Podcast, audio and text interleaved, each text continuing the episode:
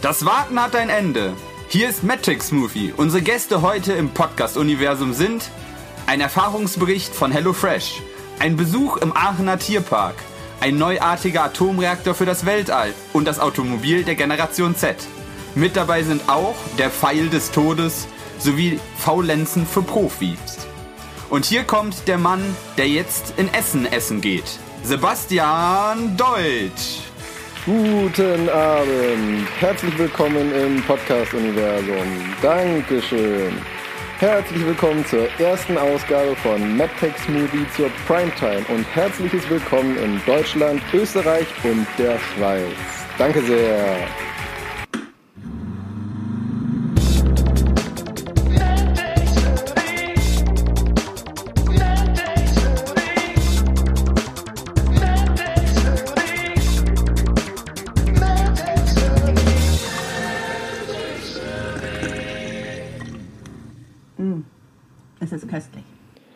Und damit nochmal ein herzliches Willkommen in der aktuellen Folge MadTech Smoothie, Folge Nummer 17. Auf meinen Ohren, wie immer, mein Freund und Kollege Benedikt Stanitzek aus dem wunderschönen und wahrscheinlich bei dem Wetter auch sonnigen Aachen. Das ist korrekt. Hallo, hallo, ja. Äh, und mit mir darf ich willkommen heißen im Bällebad des Nichtschwurbels, Gott sei Dank, äh, Sebastian Deutsch. Hallo. Ja, du bist heute unser Moderator quasi für unsere Primetime-Sendung. Ich bin der Moderator für die Primetime-Sendung. Ja, gut. Man könnte ja ähm, meinen, dass Podcasts zeitlos sind, ne? Aber Tja, da sieht man mal. wir haben ein, einen, jetzt einen kleinen anderen Aufnahmetermin.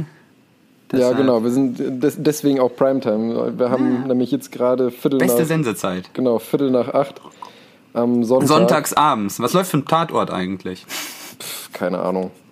Bei Tatort muss ich sagen, ich, ich fand die meisten immer Mist, um ehrlich zu sein. Das deutsches Fernsehen, das ist immer so, ich gucke gerne Krimis, aber auch nur, wenn sie schön blutig sind und anspruchslos Der, der, irgendwie. Mün- der Münsteraner Tatort, der war meistens nicht schlecht, finde ich. jo. Aber die meisten Tatorte, ich weiß nicht mehr, wenn ich äh, die schon mal mit meinen Eltern geguckt habe, dann waren die immer, dann haben die irgendwie eine tiefere Bedeutung gehabt und wollten immer irgendwie gesellschaftlich irgendwie was und du denkst, boah, Die sollen unterhalten. ja, fand ich immer ein bisschen, boah. Aber ja, kann man ja Meinungen drüber haben. Ist Kunst. Genau, so schaut's aus. Ja, Gut, dann, äh, da ich ja diese Folge der Moderator bin. Herr Stanitzek, was haben Sie in der Zwischenzeit so erlebt? Erzählen Sie doch mal. Ah, was habe ich in der Zwischenzeit erlebt? Eigentlich äh, ist ja jetzt die Zeit fliegt.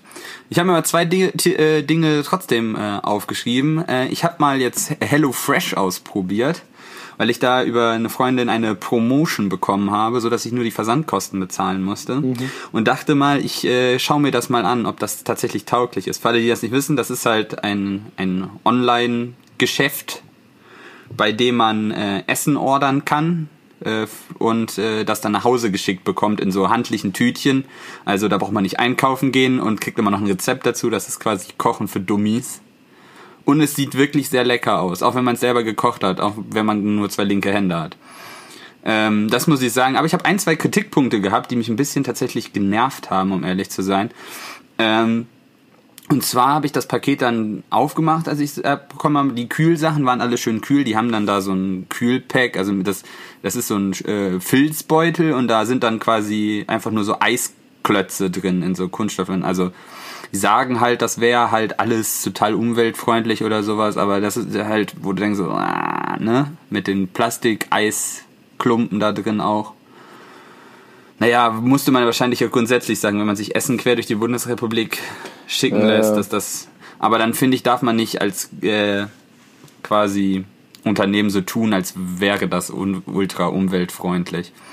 Ähm, aber schlimmer fand ich noch, dass, also ich würde fast sagen, ein Drittel des Obstes und Gemüses, was da drin war, äh, beschädigt war und äh, ein Großteil davon musste ich tatsächlich dann auch wegwerfen, weil die, also zum Beispiel Tomate und die Avocado waren von den Büchsen, die da drin waren, so platt gematscht worden, dass da halt nicht mehr viel von übrig war.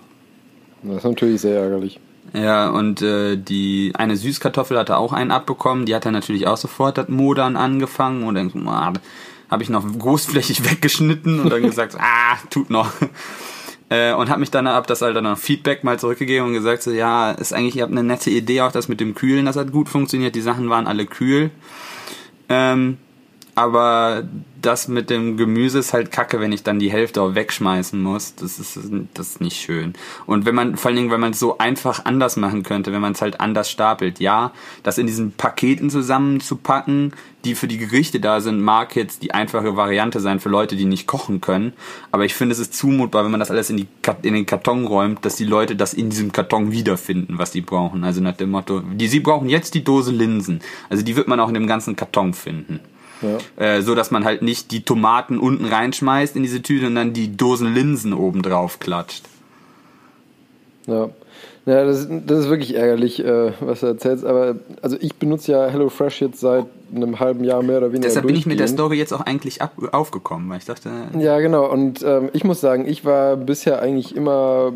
Also ich hatte bis jetzt sowas eigentlich nie. Also ich hatte einmal, dass sie irgendwie eine Knoblauchzehe vergessen hatten oder so, aber die hat man dann, also, die habe ich dann zumindest auch zu Hause. Ja, ähm, deswegen war das jetzt nicht allzu tragisch, aber bei mir war das alles immer absolut problemlos, um ehrlich zu sein. Aber ich könnte mir vorstellen, also ich weiß ehrlich gesagt nicht genau, wie das bei HelloFresh organisiert ist. Ähm, aber zumindest die Versanddienstleister scheinen relativ lokal zu sein. Und ja, meins kam mit DPD und man kennt ja DPD. Ja, und meins war nämlich so ein, ähm, so ein, äh, sag ich mal, Münchner und Umgebung äh, äh, Kurierservice mehr oder weniger. Und äh, die kamen eigentlich immer sehr zuverlässig und da war, also ich hatte nie, also gut, dass mal irgendwie so eine kleine Druckstelle oder so eine Zucchini dran ist, das hatte ich aber jetzt äh, absolut das nichts, dass ich man auch, was wenn wegschmeißen ich beim Kaufland musste. einkaufen Eben. gehe. Also. also bei mir war da bisher alles immer sehr gut. Ich bin auch ehrlich gesagt gespannt, wie das jetzt hier äh, dann in Essen wird. Ähm, also du wirst das dann auch da testen. Genau, ich werde das auch hier dann testen und gucken, womit mit, mit was das dann kommt. Dieser Podcast wurde Ihnen gesponsert von Nein, tatsächlich nicht. Nein. Nee. Das, wir sind Werbung unabhängig. Aber finde ich, können sie eigentlich mal machen. Dir nochmal eine Box umsonst und mir auch. Ja, dann sage ich das nächste Mal auch was Nettes. aber dafür müssen, ich habe ja auch was Nettes gesagt. Dafür müssen dann aber mindestens zwei Boxen rausspringen für was Nettes. Ja, ja. Nur die Erwähnung ist ja schon was wert. Ja, ja, genau. Wir haben, genau, wir sind so medienwirksam, das kann, man, das kann man sich auch schon was kosten Absolut. lassen. Ja, verlinken wir dann. Ne? Genau. ja, ja äh, und ich war letztes Wochenende das erste Mal, unglaublich, äh, im Aachener Tierpark, obwohl ich schon öfters gehört habe, dass der eigentlich ganz cool sein soll. Und da war ich da, und warum ich davon eigentlich erzählen wollte, weil so äh, Zoo oder so, ne, ist ja eigentlich, äh, weil ich, ich fand, der war für einen Zoo einfach war sehr anders. Also, das Inwiefern war halt kein anders? so. Ja, ich komme jetzt dazu. Äh, du kannst zum Beispiel den, der Eintritt ist erstmal ziemlich günstig so an sich. Ähm, ich glaube 5,40 Euro oder so. Okay, das ist wirklich fast nichts für ein Zoo. Das ist, äh, war wirklich gut, weil das halt von Privatleuten unterstützt wird. Du hast über den Gehegen halt so Namen von Leuten, von Paten quasi, ah, von den okay, Tieren ja. und sowas. Äh, aber du kannst, wenn du halt reingehst, so, so ein für 1,50 Euro noch so ein kleines Tütchen mit Körnern kaufen, äh, dass du dann verfüttern kannst tatsächlich an die Tiere. Oh, cool. Da steht dann drauf, bitte nur an die und die Tiere verfüttern. Ja. Und dann kannst du halt, wenn du da durchgehst, zum Beispiel Ziegen füttern oder sowas. cool. Was das fand ich auch immer bei so Wildparks früher cool als Kind. Eben, und das ist der Punkt, der ist nämlich nicht wie ein Zoo aufgebaut worden, eher wie so ein Wildpark. Also die Kanada-Geese rennen dir da vor der Füße rum. So und das sind Gänse. Ja, aber das sind ja Canada Goose, sagt man. Also ja, ne, also die äh, und das sind richtig bitchige Viecher, muss ich sagen.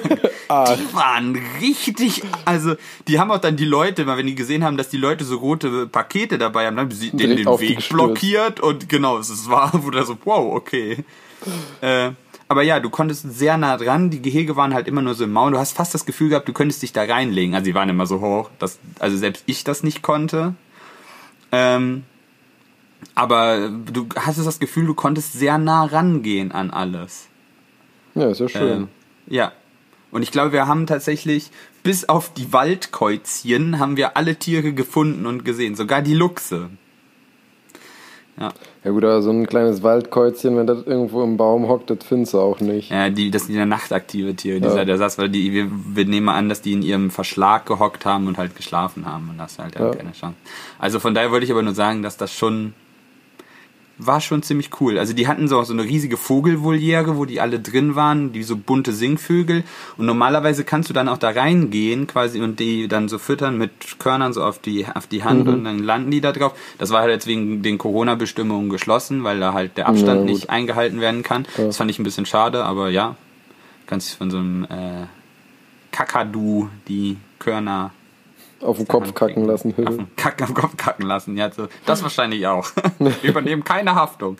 ähm, aber ja, ich fand die Idee ganz gut auch, dass man da die Tiere unterstützen kann und so. Das, äh, das da, die haben halt quasi so einen Gnadenhof mit da angeschlossen. Da gibt's halt, das ist, da Hühner oder sowas haben die dann da auch rumlaufen und sowas. Die kann, aber die sehen dann so zerzaust aus und so. Das ist eigentlich, eins von den zerzausten Hühnern wollten wir auch fast adoptieren.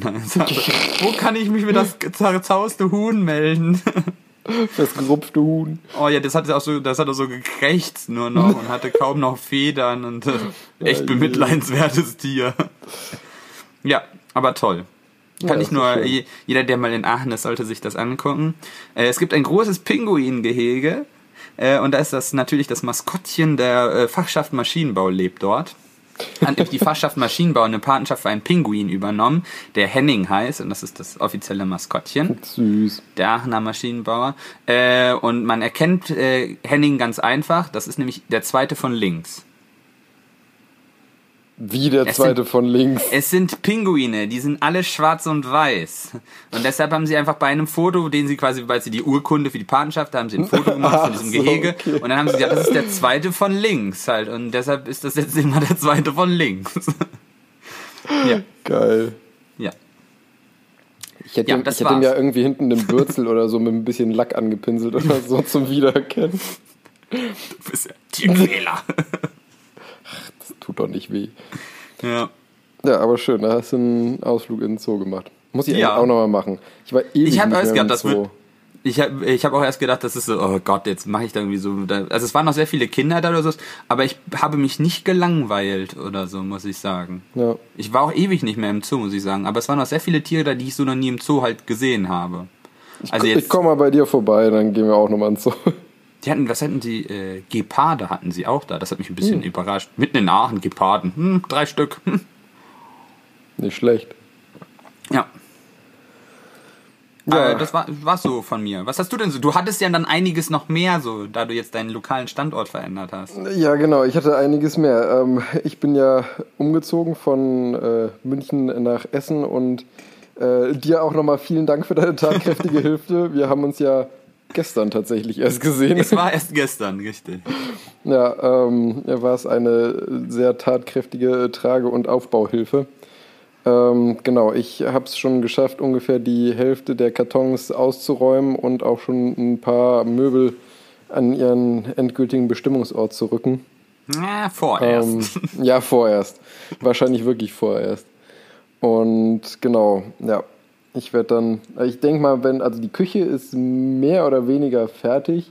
Da war ja beim, also beim Erstaufbau der Küche, da war eine Schublade ja falsch gefräst. Da muss ich die Teile noch zurückbringen zu, äh, zu einem schwedischen Möbelhaus. Möbelhaus. Alles hochinteressant. genau. ähm, und das einfach umtauschen, deswegen fehlt da noch eine Schublade, aber sonst ähm, würde ich, würde ich sagen, ist die Küche eigentlich mehr oder weniger fertig, sodass man da jetzt auch drin schon kochen kann. Wenn man den Ähm, Kopf einzieht. Wenn man den Kopf einzieht, um nicht gegen die ganzen Glühbirnen zu laufen. Ja, ich weiß, eine Lampe muss da auch noch hin. Aber die, also tatsächlich jetzt, jetzt gerade, also ich sitze ja hier in, im Wohnzimmer und ähm, ich kann so schräg hier in meine, in meine Kochecke rüber gucken. Und wenn ich dann schon nur die Schrankbeleuchtung anmache, dann ist es eigentlich schon so, dass es ausreicht. Also ich brauche eigentlich fast keine Deckenbeleuchtung, um ehrlich zu sein. Zumindest nicht, zumindest nicht, um in der Küche zu arbeiten. Vielleicht, wenn ich, vielleicht, wenn ich in die Schränke reingucken will, da wäre wahrscheinlich wirklich ein Licht nicht schlecht. Ja. Tasche, Stirnlampe. Genau. Ja, ich denke, morgen, morgen Abend werden fast alle Kisten verschwunden sein. Vielleicht noch ein paar mit Deko-Gedöns, was ich dann erst loswerde, wenn ich hier meine Regalbretter und so aufgehangen habe. Ein viertägiger Gewaltakt. Ein viertägiger Gewaltakt, genauso ungefähr. Nee, aber sonst, ich fühle mich wohl. Ich habe schon in meinem neuen äh, Bett geschlafen wie ein Baby nach dem gestrigen Tag. Das war auch zu erwarten. Ja, Genau. Ähm, das habe ich erlebt einmal. Und ähm, mir war jetzt noch, das war jetzt eigentlich schon vor, keine Ahnung, Anfang letzter Woche oder so, hatte ich äh, einen, einen Kurzbericht gesehen, ähm, was ich noch nachtragen möchte zu unserer Folge Nummer 12 mit dem schönen Titel Covivax. Ähm, ich, glaube, Ach, hat, okay. ich glaube, da hatte ich auch schon in letzter Folge einen Nachtrag zugebracht oder so. Ich meine, ich hätte da irgendwie. Naja, egal. Auf jeden Fall hatte ich da in den äh, Corona-News, meine ich, darüber erzählt, ähm, dass es dieses Kawasaki-ähnliche Syndrom bei Kindern gab, bedingt durch äh, den Coronavirus, den aktuellen. Was Ja. also so eine systemische Entzündung, sage ich mal, ist mit verschiedenen äh, Symptomen, die normalerweise nur bei Kindern auftreten und da aber recht schwere Verläufe machen können. Und da gab es jetzt einen Kurzbericht, dass ähm, das erste Mal bei einem Erwachsenen auch dieses Syndrom aufgetaucht ist oder dieses Kawasaki-ähnliche Syndrom heißt es offiziell. Kawasaki für Erwachsene. Genau. Es tut mir leid, es ist sehr schlimm, aber Ja. Und ähm, das ist halt insofern besonders, weil dieses Kawasaki-Syndrom, wie gesagt, normalerweise eigentlich nur Kinder betrifft und das beim Erwachsenen, soweit ich zumindest weiß, noch nie wirklich beschrieben wurde in der Form. Aber kann man dann sagen, dass es das Kawasaki-Syndrom bei Erwachsenen ist, wenn das nicht quasi nicht Nee, es, richtig das, das war ja die? Sache, wie gesagt. Also auch das bei den Kindern, wovon ich erzählt hatte, Ach was so, da durch ja. ein Coronavirus ausgelöst wird, ist ja auch kein Kawasaki-Syndrom, sondern ein Kawasaki-ähnliches Syndrom. Und dieses Kawasaki-ähnliche Syndrom ist halt dann jetzt auch, ja genau, ist dann jetzt halt auch das erste Mal beim Erwachsenen aufgetreten. Das wollte ich nur sozusagen als Update noch geben. Hm. Viel mehr habe ich jetzt eigentlich auch nicht äh, zu erzählen zu den Geschehnissen in der Zwischenzeit, sage ich mal. Ich freue mich schon auf jeden Fall. Ab äh, nächster Folge werde ich nämlich endlich an meinem Schreibtisch hocken, weil ich eine Möglichkeit gefunden habe, wie ich mein Mikrofon dort befestigen kann, sodass ich dann in einem ordentlichen Schreibtischstuhl sitze und nicht irgendwie auf dem Sofa oder im Sessel immer rumhängen muss. Wie das bis jetzt war. Das hat Genau, ja niemand mitbekommen. ja. Nee. Aber dann erzähl mal, was hast du denn an, an richtigen Themen, sag ich mal, An mitgebracht? für richtigen, echten Themen. Äh, richtigen, echten. Habe hab ich heute mitgebracht, nämlich einmal Iron Man Goes Deep Space äh, und das Automo Automobil Gen Z. Ja. So, so. Ja, über das Automobil Gen Z können wir gerne ein bisschen diskutieren oder sollen wir ein bisschen. Ähm, das ist nämlich also eher so eine lose Formelsammlung. Da bin ich ja sehr gespannt, was das wird. Ja, ja. Äh, und ich habe ich hab deine Themen schon durchgelesen und dachte so, auch, ja, die Themen äh, versprechen schon wieder viel. Ja, ich habe äh, als erstes Thema habe ich mitgebracht äh, der Pfeil des Todes. Ähm, Klingt wie ein Indiana Jones Film.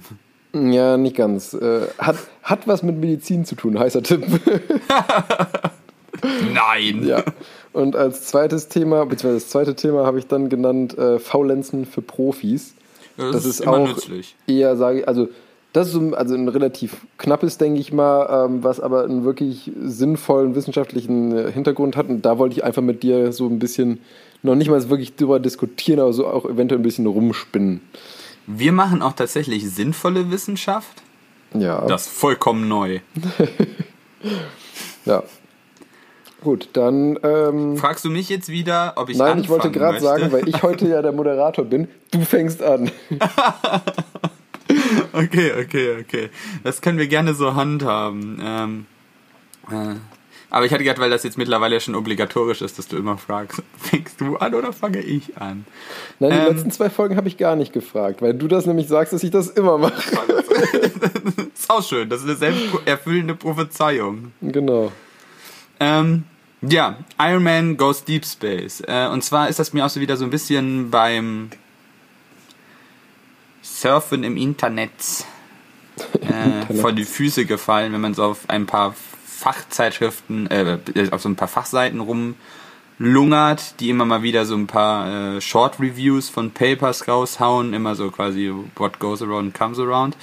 Äh, und da hieß die Überschrift schon Groundbreaking New Footage Captures Nuclear Reaction that Unlocks Deep Space Travel. Das war jetzt wieder das typische Buzzword-Bingo, da musste ich natürlich drauf einsteigen. Äh, und zwar ist es vom 10. Juli 2020, also jetzt brandneu tatsächlich, äh, von Mac Essex. äh, ist das halt quasi eine Zusammenfassung, weil es ist streng genommen kein richtiges Paper, äh, weil es handelt sich hier um eine Erfindung einer privaten Firma und die werden halt einen Teufel Ja, okay. tun, da momentan irgendwas zu veröffentlichen, wie das. Aber es ist auch gar nicht so wichtig, man konnte trotzdem was Nützliches draus strecken. Ich glaube, ich habe es auch wieder sehr gerafft, dass mir wahrscheinlich viele Leute wahrscheinlich li- scharf Luft einziehen und sich abwenden werden. Aber ich werde es trotzdem mal versuchen. Weil so äh, als Abendprogramm, leichte Abendunterhaltung, denke ich, kann man das schon mal einwerfen. Äh, und zwar ich, das Video wird ja dann noch wahrscheinlich wieder verlinkt und auf diesem Video ist äh, zu sehen äh, eine besondere Kameraapparatur halt, die äh, so ein, einen Ring filmt, wie man den zuerst sieht und dann wird das Licht halt gedunkelt und dann sieht man, wie dieser Ring so anfängt, so im Kreis so anfängt zu leuchten, wie halt dieses Ding bei Iron Man so. Deswegen Ja. auch Iron Man Goes Deep Space, okay. Exakt, weil das exakt genauso aussieht wie der Arc-Reaktor, den der da hat. Äh, quasi, und dann war ich natürlich schon fasziniert und habe mal ein bisschen nachgeguckt, was das ist. Und zwar geht's da um die Firma äh, Pulsar Fusion aus äh, Bletchley in UK. Äh, und zwar haben die äh, an einem Plasma, also einem Fusionsreaktor äh, geforscht, einem recht äh, kleinen Modell sogar, weil sie damit keine Energie erzeugen wollen, sondern den als Antrieb, äh, also als Strahlantrieb äh, für die Raumfahrt benutzen wollen. Ah, okay.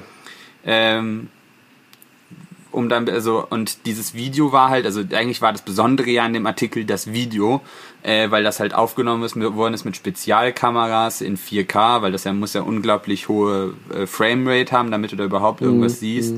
Äh, und vor allen Dingen muss die auch sehr gut geschützt worden sein, weil da handelt es sich halt äh, um einen Plasmastrahlantrieb und dieses Pla Plasma brennt halt bei so ein paar Millionen Grad in seinem Kern. Also nicht das, was dann rauskommt, das ist halt schon deutlich kälter, aber man kann sich vorstellen, dass es immer noch recht warm ist, sagen wir mal Zu so. warm für eine Kamera. Ja. Und da hat man äh, tatsächlich wohl auf äh, Kameraequipment äh, aus der Tiefseeforschung zurückgegriffen, Aha. weil die auch besonders äh, zäh sein müssen und robust. Und konnte das damit dann halt aufnehmen, wie dann halt dieses Plasma austritt äh, und halt diesen Strahltrieb erzeugt. Ähm, und zwar, wenn du halt, dieses Plasma wird halt dann in diesem Ringreaktor gezündet, äh, brennt dann halt mit ein paar Millionen Grad äh, und äh, tritt dann halt eben aus dieser Düse aus mit ungefähr, also mit, hier steht mit über 20 Kilometer in der Sekunde. Das ist ein bisschen was. Und da kannst du dir ja sicherlich vorstellen, dass das einen ziemlich guten Strahlantrieb macht. Ja. Weil so machen wir das ja eigentlich auch. Wir zünden ja einen Treib Treibstoff in einem Mantelstromtriebwerk, also in der Brennkammer eines Mantelstromtriebwerks, um massig Luft zu beschleunigen, die dann hinten wieder rauskommt Ja. und dann eben einen Rückstoß in, äh, quasi erzeugt. Und dann hilft uns der Herr Newton mit seinem Impuls, weil, ne, Masse Ja. mal Geschwindigkeit ist eine Kraft, äh, die uns nach vorne schiebt. Und wenn wir halt einfach die Geschwindigkeit in dieser Gleichung erhöhen, brauchen wir halt auch nicht mehr so viel Masse, die wir ja leider auch im All nicht haben, die wir bewegen können, weil da ist ja, das ist ja fast Vakuum. Und deshalb hat man da ja auch so ein Problem, deshalb braucht man eigentlich mit konventionellen Strahlantrieben, wenn man die da benutzt, würde Ja. man einen sehr großen Amount an Treibstoff brauchen, um sich da überhaupt irgendwie weiter bewegen zu können. Äh, und deshalb wird das eigentlich immer dann immer so in Impulsen gemacht. Dann machst du basically, dass du halt Masse ausstößt und dich von dieser Masse, die du ausgestoßen hast, wegstößt. Ja. Äh, und das umgeht das halt einfach, weil da halt einfach dieses Plasma mit so viel Geschwindigkeit rausgewämst wird, dass das halt egal ist. Und das würde halt zulassen, dass du halt eine Gewichtsersparnis hast, weil du alles kleiner bauen kannst, du musst weniger Treibstoff mitnehmen, weil du machst ja Kernfusion. Habe ich ja gesagt am Stimmt. Anfang, das ist ein Fusionsreaktor. Äh, also du nimmst halt äh, Wasserstoffisotopen mit und fusionierst die dann halt zu Helium. Möglichst kontrolliert. Jo, und genau da hast du mir schon die nächste Brücke gebaut, weil das ist leider das Problem an der ganzen Geschichte. Weil da das, ja, das ist ungefähr wie bei den Strahltriebwerken ja auch, ähm, da wurde ja auch das erste Mal quasi hochverdichtete Hochenergieverbrennung versucht. Ähm, du musst es halt nur, also das ist ja wie bei Raketentriebwerken, du zündest es halt an und es ist eigentlich eine kontrollierte Explosion. Schwieriger ist das nämlich das Ganze, wenn du es in einem äh, statischen Zustand halten willst. Und die Anwendung kennen wir tatsächlich auch schon bei so einem Fusionsreaktor. Also was heißt kennen wir? Aber die kennen wir schon relativ lange. Äh, Fusionsreaktoren, das war ja eigentlich schon länger verschrien als die Zukunft unserer modernen Energie. Ja, genau. Also ich meine, prinzipiell ist es ja auch eine super Energiequelle. Das Problem war halt nur schon immer, das irgendwie zu kontrollieren. Exakt. Und das ist so ein Ausfallprodukt davon, weil man sich gedacht hat, ja, das mit, bis wir das statisch, in einem statischen Prozess bekommen, dauert das noch länger. Aber eigentlich, wenn wir das halt nicht statisch brauchen und quasi sagen, ja, wenn das halt instabil ist, aber wir wemsen das Plasma einfach ja daraus, wir müssen das Plasma nur zünden und dann ab dafür, können wir das vielleicht für sowas benutzen. Das mag ich, das ist so klassisches Ingenieursdenken. Also es funktioniert zwar nicht, wie, ich, wie wir es wollten, aber, Aber man kann es vielleicht kann man es anders für verwenden. irgendwas anderes gebrauchen. Nicht, dass ich das jetzt kleinreden will, das ist immer noch, äh, da wird auch noch sehr, also die sagen selber, dass sie vielleicht 2022 den nächsten Prototypen fertig haben können. Also das ist jetzt halt nur so ein kleines Tischgerät, was halt, ne, und das müsste man halt doch noch weiter skalieren, aber sie wollen dann Richtung 2022 tatsächlich auch äh, erste Versuche dann halt im All wagen. Weil solange du es halt nicht ausprobiert hast, kannst du halt auch de facto nicht sagen, ob es oder wie gut es funktioniert. Aber ähm, also ich, ich will jetzt gar keine Zahlen, aber haben die irgendwas gesagt in also wie viel besser oder effizienter das im Vergleich zu bisherigen, sage ich mal, Fortbewegungsmöglichkeiten im All ist? Nein, tatsächlich nicht. Ich glaube, dafür ist es auch alles noch zu theoretisch. Weil das sah auch, also das sieht da eher so nach so einem einer Bastellösung. aus. Man kann sich ja das Video, du kannst dir das ja dann auch mal angucken. Äh, es geht einfach, das ist, glaube ich, nur so ein Proof of Concept gewesen. Okay, okay. Es funktioniert und da das, dass das viel effizienter ist, äh, es lässt, ist ja quasi, äh, wie, wie würde unser Mathe-Prof sagen, das ist alles trivial. ähm, und bis du das auf die gleichen Zahlen rechnen kannst, musst du denn, da sind noch so viele andere Variablen, dafür ist der Prozess nicht so gut. Du kannst, hast vor allen Dingen keine Materialien. Das ist jetzt nämlich meine nächste Brücke, wo ich das Thema eigentlich weiterspinnen wollte. Das Problem ist, du kriegst das jetzt halt für kurze Zeit, kriegst du das auch noch hin. Äh, aber du musst halt, um das dauerhaft, um damit, weiß ich was, bis zum Mars zu fliegen oder sowas, muss das Triebwerk ja auch ein bisschen halten, sagen wir mal so. Äh, und dafür brauchst du halt, wenn du da ein paar Millionen Grad hast, halt auch Materialien, die diese Belastung oder 20 Kilometer pro Sekunde ausströmendes Plasma, da brauchst du halt Materialien, die dem gewachsen sind. Das Die war auch bei der, nicht. Bei der konventionellen Strahltriebwerken, bei den Stahltriebwerken, als die am Anfang standen, auch ein Problem. Dass du halt ähm, mit der Effizienzsteigerung und immer höheren Drücken und Geschwindigkeiten auch immer bessere Materialien brauchst, die du auch erst entwickeln musstest. Äh, ich spreche da vor allen Dingen jetzt bei den Triebwerkstoffen wie Titan oder Titanlegierung, Ja. vor allen Dingen hochkarbonisierte Stähle oder sowas, die das halt, diese Belastungen überhaupt, Keramiken, die Ja, da überall stimmt. mittlerweile verbaut sind, ohne die das, weil die Effizienz von heutigen Strahltriebwerken gar nicht möglich wären. Und die sind erst entwickelt worden, weil es diese Probleme gab. Äh, und die, da ich, wie wir gesagt haben, das ist ja quasi das gleiche wie ein instationärer äh, Kernfusionsreaktor, bauen die auch genau darauf, dass diese Materialien, die sie dafür auch brauchen, die werden für die Fusionsreaktoren halt auch benötigt. Und da wird auch dran geforscht. Äh, die hängen nämlich auch hier dieses, diese, wie hießen die, hieß die Firma? Wie habe ich sie? Oh Gott, jetzt habe ich den Namen. Äh, Polsa Fusion, die hängen nämlich auch in einem Cluster drin, die am ITER arbeiten. Äh, du sagst, mhm. Was, weißt du, was das ist? Hm, nee, warte mal. ich- das ist der große äh, europäische Kernfusionsforschungsreaktor Schrägschichtzentrum, der momentan äh, gebaut wird in Frankreich. Ich könnt, die Stadt habe ich ja auch stehen, aber ich traue sie mir nicht aus. Kardache. Südfranzösischen Kernforschungszentrum Kardache. Ah, okay. Ich wollte gerade Äh, sagen, Seit ist das nicht irgendwie 2007 so basteln die da dran um. ist es nicht irgendwie äh, sowas ähnliches wie CERN? Könnte man so sagen. Also es ist halt ein internationaler Zusammenschluss von verschiedenen Instituten und Ja. Firmen, die da halt zusammen dran, also die bauen das Ding halt seit 2007, also das, das dauert halt ein bisschen. Und ITER steht halt für äh, International Thermonuclear Experimental Reactor. Das Coole ist, ITER, der eingefleischte Lateiner wird auch wissen, dass äh, das der für Weg steht. Da hat jemand den Akronymgenerator befragt, aber frag Mhm. nicht wie. Das ist, äh, ja.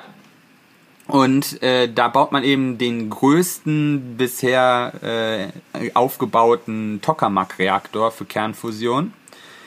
Ähm, jetzt muss ich auch noch Tokamak erklären. Ne? Es gibt äh, bei der Kernfusion zwei Zumindest in zwei Prinzipien, Worten. wie man die machen. Ja, toll, super. Ich versuche hier dieses Thema schon runterzuhalten. Es gibt Tokamak-Reaktoren und sogenannte Stellaratoren. Ähm, auf die Stellaratoren wollte ich mich nicht jetzt Also von Tokamak habe ich zumindest schon mal was gehört. Das ist das Stellaratoren habe ich noch nie gehört. Das ist das ältere Prinzip und auch das, sagen wir mal, geometrisch einfache. Das ist nämlich einfach nur so ein Ring. Eigentlich sieht aus wie so ein Ring. Äh, und da wird halt ein Magnetfeld drum gelegt, äh, quasi, oder äh, in, die, in diesen Ring. Und in diesem Ring wird dann halt äh, ein äh, Wasserstoffisotop, vornehmlich Tritium, wenn vorhanden, äh, so hoch erhitzt, halt auf ein paar Millionen Grad, bis du ein Plasma hast und das sich entzündet. Und dann finden da halt Kernreaktionen statt. Und zwar keine Spaltung, sondern Fusion. Das heißt, du hast diese Tritium-Mopeds, die dann halt so Helium verschmilzen. Und das Coole ist, äh, das gleiche wie wir es bei der Kernreaktion machen, wenn wir halt Uran nehmen und das teilen, spalten, dann haben wir ja zwei kleinere Atome. Aber wenn du die Massen von den kleinen, kleineren Atomen, die dann entstanden sind, zusammenrechnest, kommst du nicht gesamt auf die Masse, die du bei dem Uran hattest. Und dann gibt es den Herrn Einstein, der ja gesagt hat, Energie ist gleich Masse mal Geschwindigkeit zum Quadrat. Äh, also ist da ja auch die Masse drin. Das heißt, wenn ich da Masse irgendwie verliere, muss die ja Muss irgendwo hin. Geschwindigkeit sein. Ja, das auch, aber vor allen Dingen ist es Energie. ja, ja, gut. Geschwindigkeit ist ja dann auch, äh, Energie ist dann ja auch quasi die Wurzel aus der Geschwindigkeit. Ähm, und somit habe ich quasi dann Energie erzeugt. Und bei der Fusion ist es genauso. Ich habe die zwei kleinen Tritiumse und wenn ich die zusammen mache, stimmt das, wenn ich die zusammen, wenn die zusammen fusioniert sind, ergibt das auch nicht das gleiche an der Masse. Das heißt, ich erzeuge da auch Energie. Das Problem ist, dass ich im Gegensatz zu der Kernreaktion, also zur Kernspaltung, äh, für die Kernfusion sehr viel Energie brauche, um diesen Prozess anzustarten. Was erstmal sich ja blöd anhört, weil ich, um Energie zu erzeugen, sehr viel Energie aufwenden muss. Äh, bei der Kernreaktion ist das ja so, ich flitsche das einmal an und dann muss ich eigentlich nur aufpassen, dass es nicht vollkommen eskaliert, weil Ja. sonst habe ich Tschernobyl halt. Äh, und bei der Kernfusion ist, du musst konstant Energie reinpressen, damit du einen Gain rausbekommst. Aber wenn du das groß genug skalierst, dann kriegst du halt mehr Energie raus, als du reinsteckst. Das gute äh, Kompressor- oder Turboladerprinzip. Vor allen Dingen für Kompressoren beim modernen Automobilbau. Da steckst du auch sehr viel PS quasi an Antriebsleitungen rein, um diesen Kompressor anzutrieben und Luft zu verdichten. Aber dadurch äh, bekommst du einfach dann äh, eine Leistungssteigerung in deinem Motor. Und zwar eine größere als du, also du steigerst die Leistung des Motors mehr, als du investierst. Und so funktioniert das auch. Und deshalb braucht man auch so große Kernfusionsreaktoren, weil kleine hat man schon. Aber die laufen halt nicht effizient. Da musst du mehr Energie reinstecken, um eine Fusion stattfinden zu lassen, als du dann rausbekommst.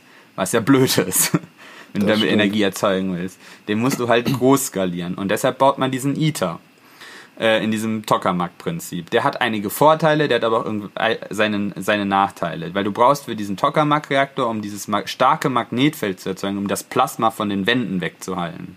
Dafür brauchst du eigentlich, weil, also vielleicht Plasma, Plasma muss ich noch erklären. Plasma, Plasma ist reagiert mit allem. ein, ein, der vierte Aggregatzustand quasi. Wenn du ein Gas weiter erhitzt, dann verliert es irgendwann, dann reißt du den Atomkernen ihre Atomhüllen, also Elektronenhüllen ab und dann hast du ein sogenanntes Plasma und das ist quasi ionisiert, weil du dann ja Elektronen und Atomkerne auseinander hast und damit leitet das Strom und vor allen Dingen auch sehr gut Energie. Und du möchtest das dann auch weitestgehend von den Wänden dieses Tokamak-Reaktors weg haben, weil da überträgt es Wärme durch Leitungen und halt durch die Energieflüsse, die dann da stattfinden. Und deshalb machst du dieses Magnetfeld, weil das Magnetfeld halt durch Induktion mit dem Plasma reagiert und das halt quasi in der Mitte dieses Rings hält. Im Prinzip halt so, also vom, vom Grundprinzip her sage ich mal so, wie in dem, äh, wie im Film Illuminati mit diesem Gottpartikel, was in dieser Hülse ist, was in der Schwebe bleiben muss, damit es nirgendwo berührt. Ja, das ist, ja, das leuchtet sogar so schön. Genau. Genau so. ähm, ja, dann hast du, äh, und das, dafür brauchst du halt supraleitende Materialien an den Seiten, die halt vor allen Dingen sehr kalt gemacht werden kannst, damit du halt die, diese, Mag diese, diese magnetische Energie da einkoppeln kannst.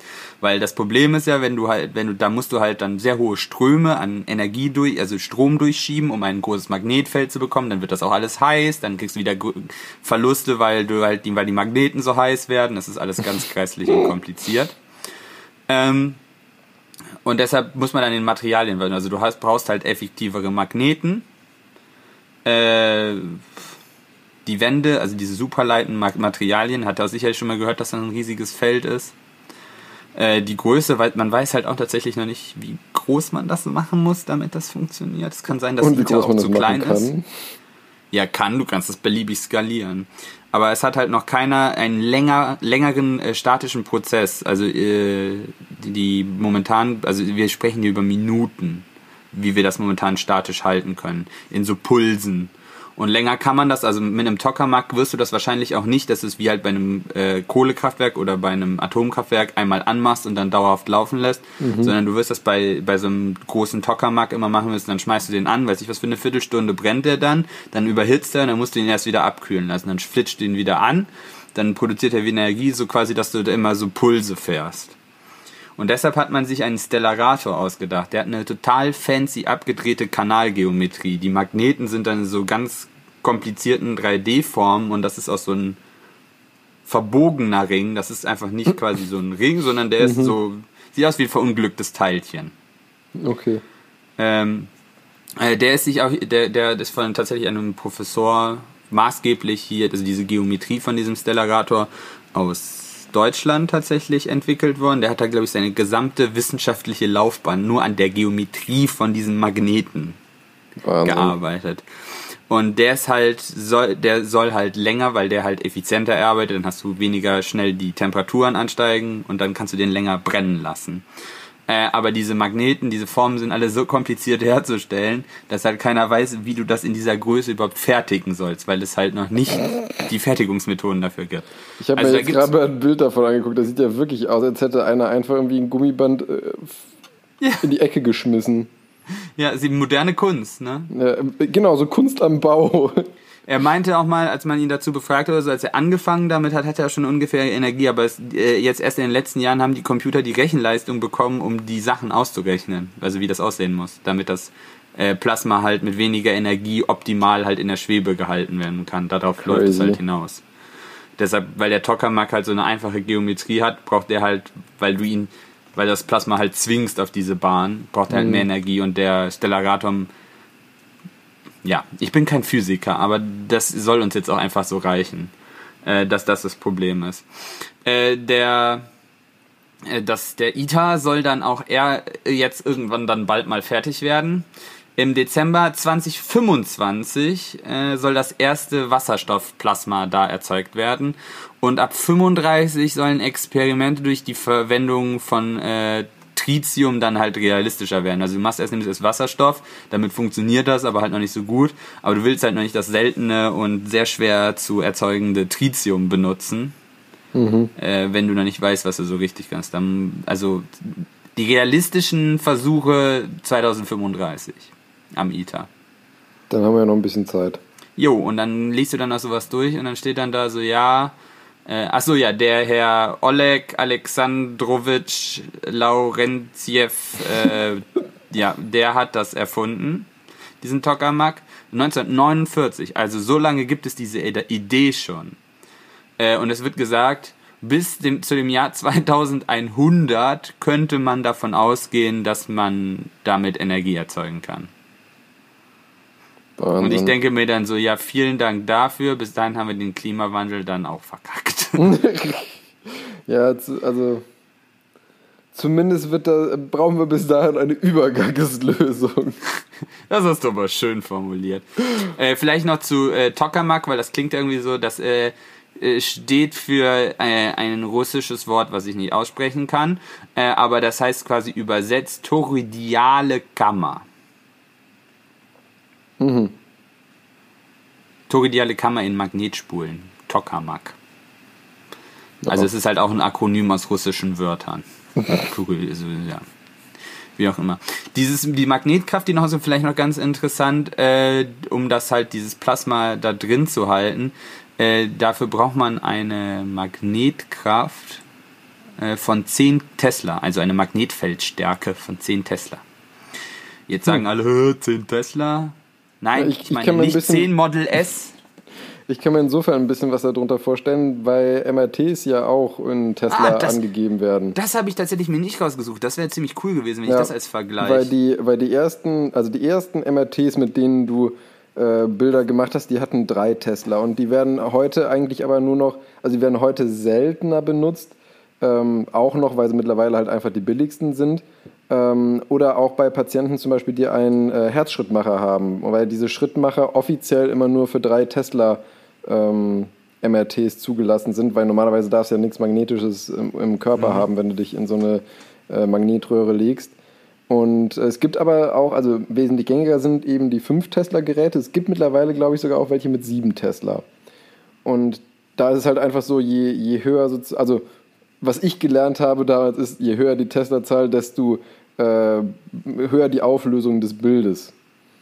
Das kann man so sagen. Also du kannst dir das eigentlich vorstellen, dass das, also die Magnetfeldstärke bezeichnet eigentlich ja die Dichte des Magnetfelds pro Fläche. Man kann sich das im Schulunterricht hat doch jeder mal so einen Stabmagneten gehabt und dann diese Lin Feldlinien immer da darum. Quasi auch mit diesem Ferritpulver, wie man das immer gesehen hat. Man könnte sich das vorstellen, je mehr du von diesen Linien auf einem, auf einer Flächeneinheit hast, äh, desto größer ist deine, also dein, dein, dein, deine Tesla-Einheit. Äh, zum Vergleich habe ich mir rausgesucht, ein handelsüblicher Hufeisenmagnet, wie man ihn so kennt. Der hat 0,1 Tesla. Das ist wenig. Ja. ja. Das sollte ich dann nur so sagen. Und äh, da braucht man halt schon. Vor allen Dingen ist es ja nicht so, dass du sagst, ja, dann wem sich davon eigentlich einfach, weiß ich was, 100 Stück aneinander, dann habe ich 10 Tesla. Nee. Das lässt sich schlecht skalieren. ja, das Wie man das halt, das hat man wahrscheinlich ja auch mal im Schulunterricht ausprobiert, dass du dann die so, man hat die ja dann so aneinander geklipst, aber du kriegst dann halt, wenn du zwei Stabmagneten nimmst und die aneinander machst, hast du halt ja dann nicht einen doppelt so starken Magneten. Vor allen Dingen ist der ja dann auch doppelt so groß. Dann hast du immer noch die gleiche Magnetfelddichte. Könnte dann noch andere Einflüsse geben, wenn die sich gegenseitig beeinflussen. Je nachdem könnte das auch entweder ein bisschen stärker oder ein bisschen schwächer sein. Aber ja, das pro Quadratmeter, ist, äh, das da drin steht, ist ein kleines Problem. Kleines Problem. Das sind alles nur kleine Probleme. Bis 2100. ja, aber dann können wir in dem Hori- Zeithorizont also auch äh, tolle Strahltriebwerken für die Reise zum Mars erwarten. Also ich nehme mal auch an, wenn wir das bis vorher noch probieren wollen, werden wir auf konventionelle Antriebstechnik oder weiß ich was, so Solarsegel oder Swing-By-Manöver oder so zurückgreifen müssen. Ja. Es Vorher ist, wird das ist ganz lustig, geben. das Ganze mit äh, Reise zum Mars und so weiter und als Antrieb für, für Raumfahrttechnik, das passt gar nicht so schlecht zu meinem letzten Thema eigentlich. Werde ich dann nochmal planen wir das tatsächlich nicht. Nee, das stimmt. ja, Iron Man Goes Deep Space. Iron Man goes Deep Space. Dabei war das ein sehr irdisches Gut, dann, Thema. doch. ähm, dann hole ich deinen Iron Man mal mit dem Pfeil des Todes Des wieder Todes runter. am Himmel, ja. oh Gott. Nee, ähm, ein Pfeil des Todes äh, hat, also klingt äh, wesentlich spektakulärer als, obwohl eigentlich ist es schon ganz cool, muss man sagen, aber es klingt wesentlich martialischer, als es tatsächlich ist. Ähm, denn es geht um ein äh, Antibiotikum tatsächlich beim Pfeil des Todes.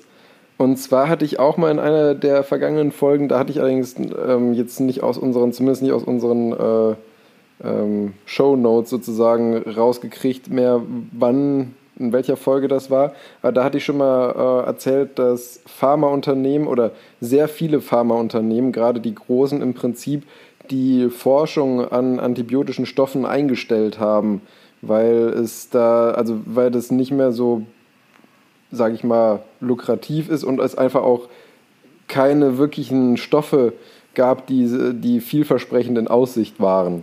Hast du mir das schon mal erzählt oder hattest du das Thema schon mal? Das kommt mir so bekannt. Ja, deswegen sage ich ja, ich hatte schon mal, dass, Ach so. dass nicht mehr dran geforscht wird, dass ich das schon mal in der Ah vergangenen ja, ich Folge wollte gerade hatte. sagen, weil das kam mir ultra bekannt vor. Ja, genau. Ich wusste nur nicht mehr, in welcher Folge ich das ähm, erzählt hatte. Aber auf jeden Fall, jetzt haben doch ähm, Forscher um einen Herrn James K. Martin äh, an der Princeton University einen neuen Stoff entdeckt, der zwei, also der noch sehr am Anfang steht, aber ein sehr vielversprechender Kandidat für ein neues Antibiotikum ist. Und ähm, das Besondere, sage ich mal, daran ist, also generell muss man ja, um das nochmal sozusagen ein bisschen äh, wieder ins Gedächtnis zu rufen, Infektionskrankheiten mit Bakterien sind immer noch halt äh, logischerweise sehr weit verbreitet und sehr problematisch, gerade eben, weil es immer mehr so resistente Keime gibt.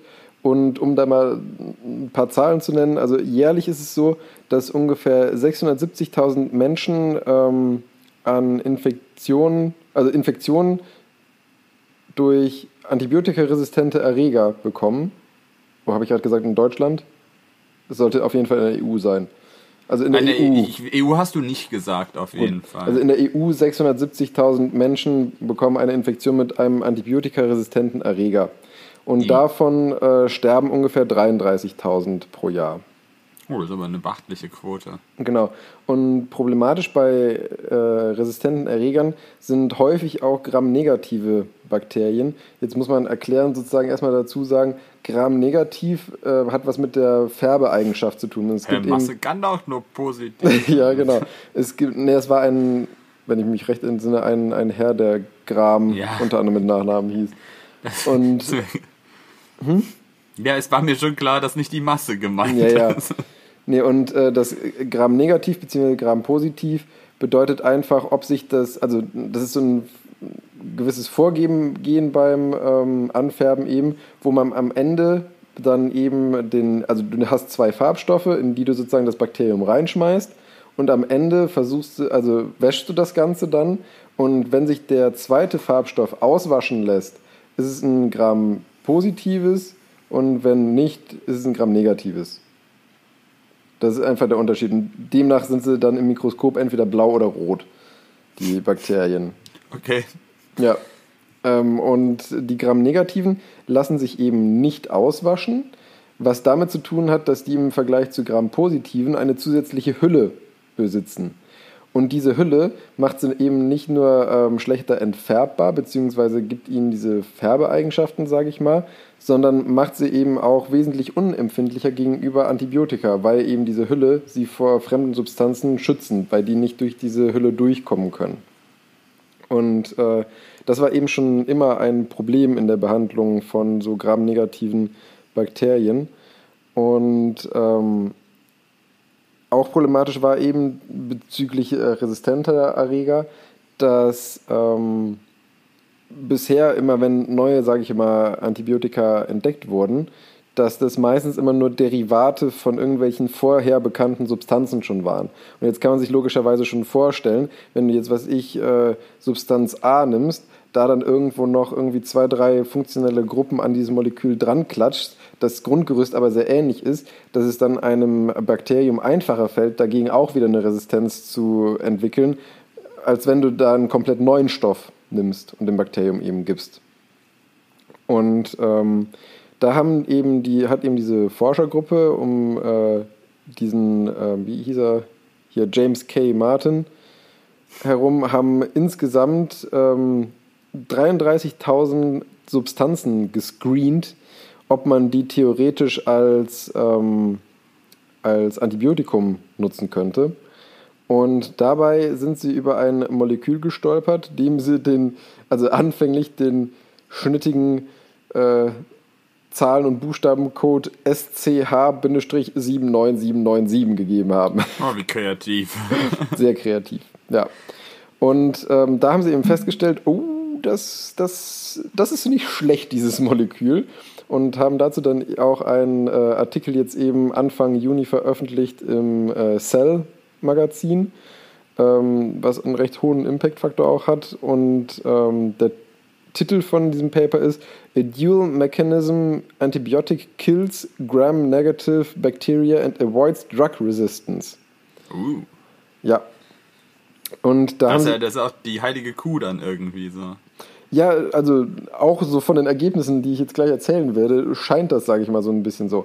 Weil das Coole nämlich an diesem, ähm, Antibi also an diesem neuen Wirkstoff ist, dass es im Prinzip zwei Funktionen in einem äh, Molekül vereint. Sonst war es immer so, dass du bei den Antibiotika eher so ein Entweder-Oder hast, so, wodurch du dann meistens irgendwie mehrere Substanzen kombinieren musstest, um letztendlich das Gleiche zu erreichen. Und zwar besitzt es einmal die Funktion, dass es die Hülle im Prinzip wie ein Pfeil durchschießen kann, deswegen auch Pfeil des Todes. Das habe ich mir fast schon gedacht, also Hülle gesprochen hast. Genau, weil dann nämlich ähm, ein bestimmtes Protein in der Hülle gespalten wird. Das heißt, Integrin ist jetzt nicht wichtig, aber dadurch, dass es gespalten wird, kommt es eben in das Bakterium selber rein.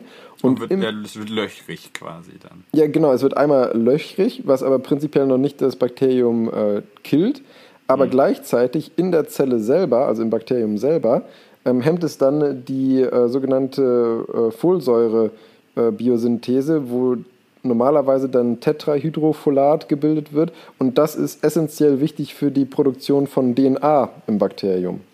Also sprich, wird durch die Hemmung von dieser Synthese wird ähm, eben einfach die Produktion von Erbgut gehemmt, wodurch dann zwangsläufig irgendwann dieses Bakterium abstirbt und sich auf jeden Fall auch nicht mehr fortpflanzen kann.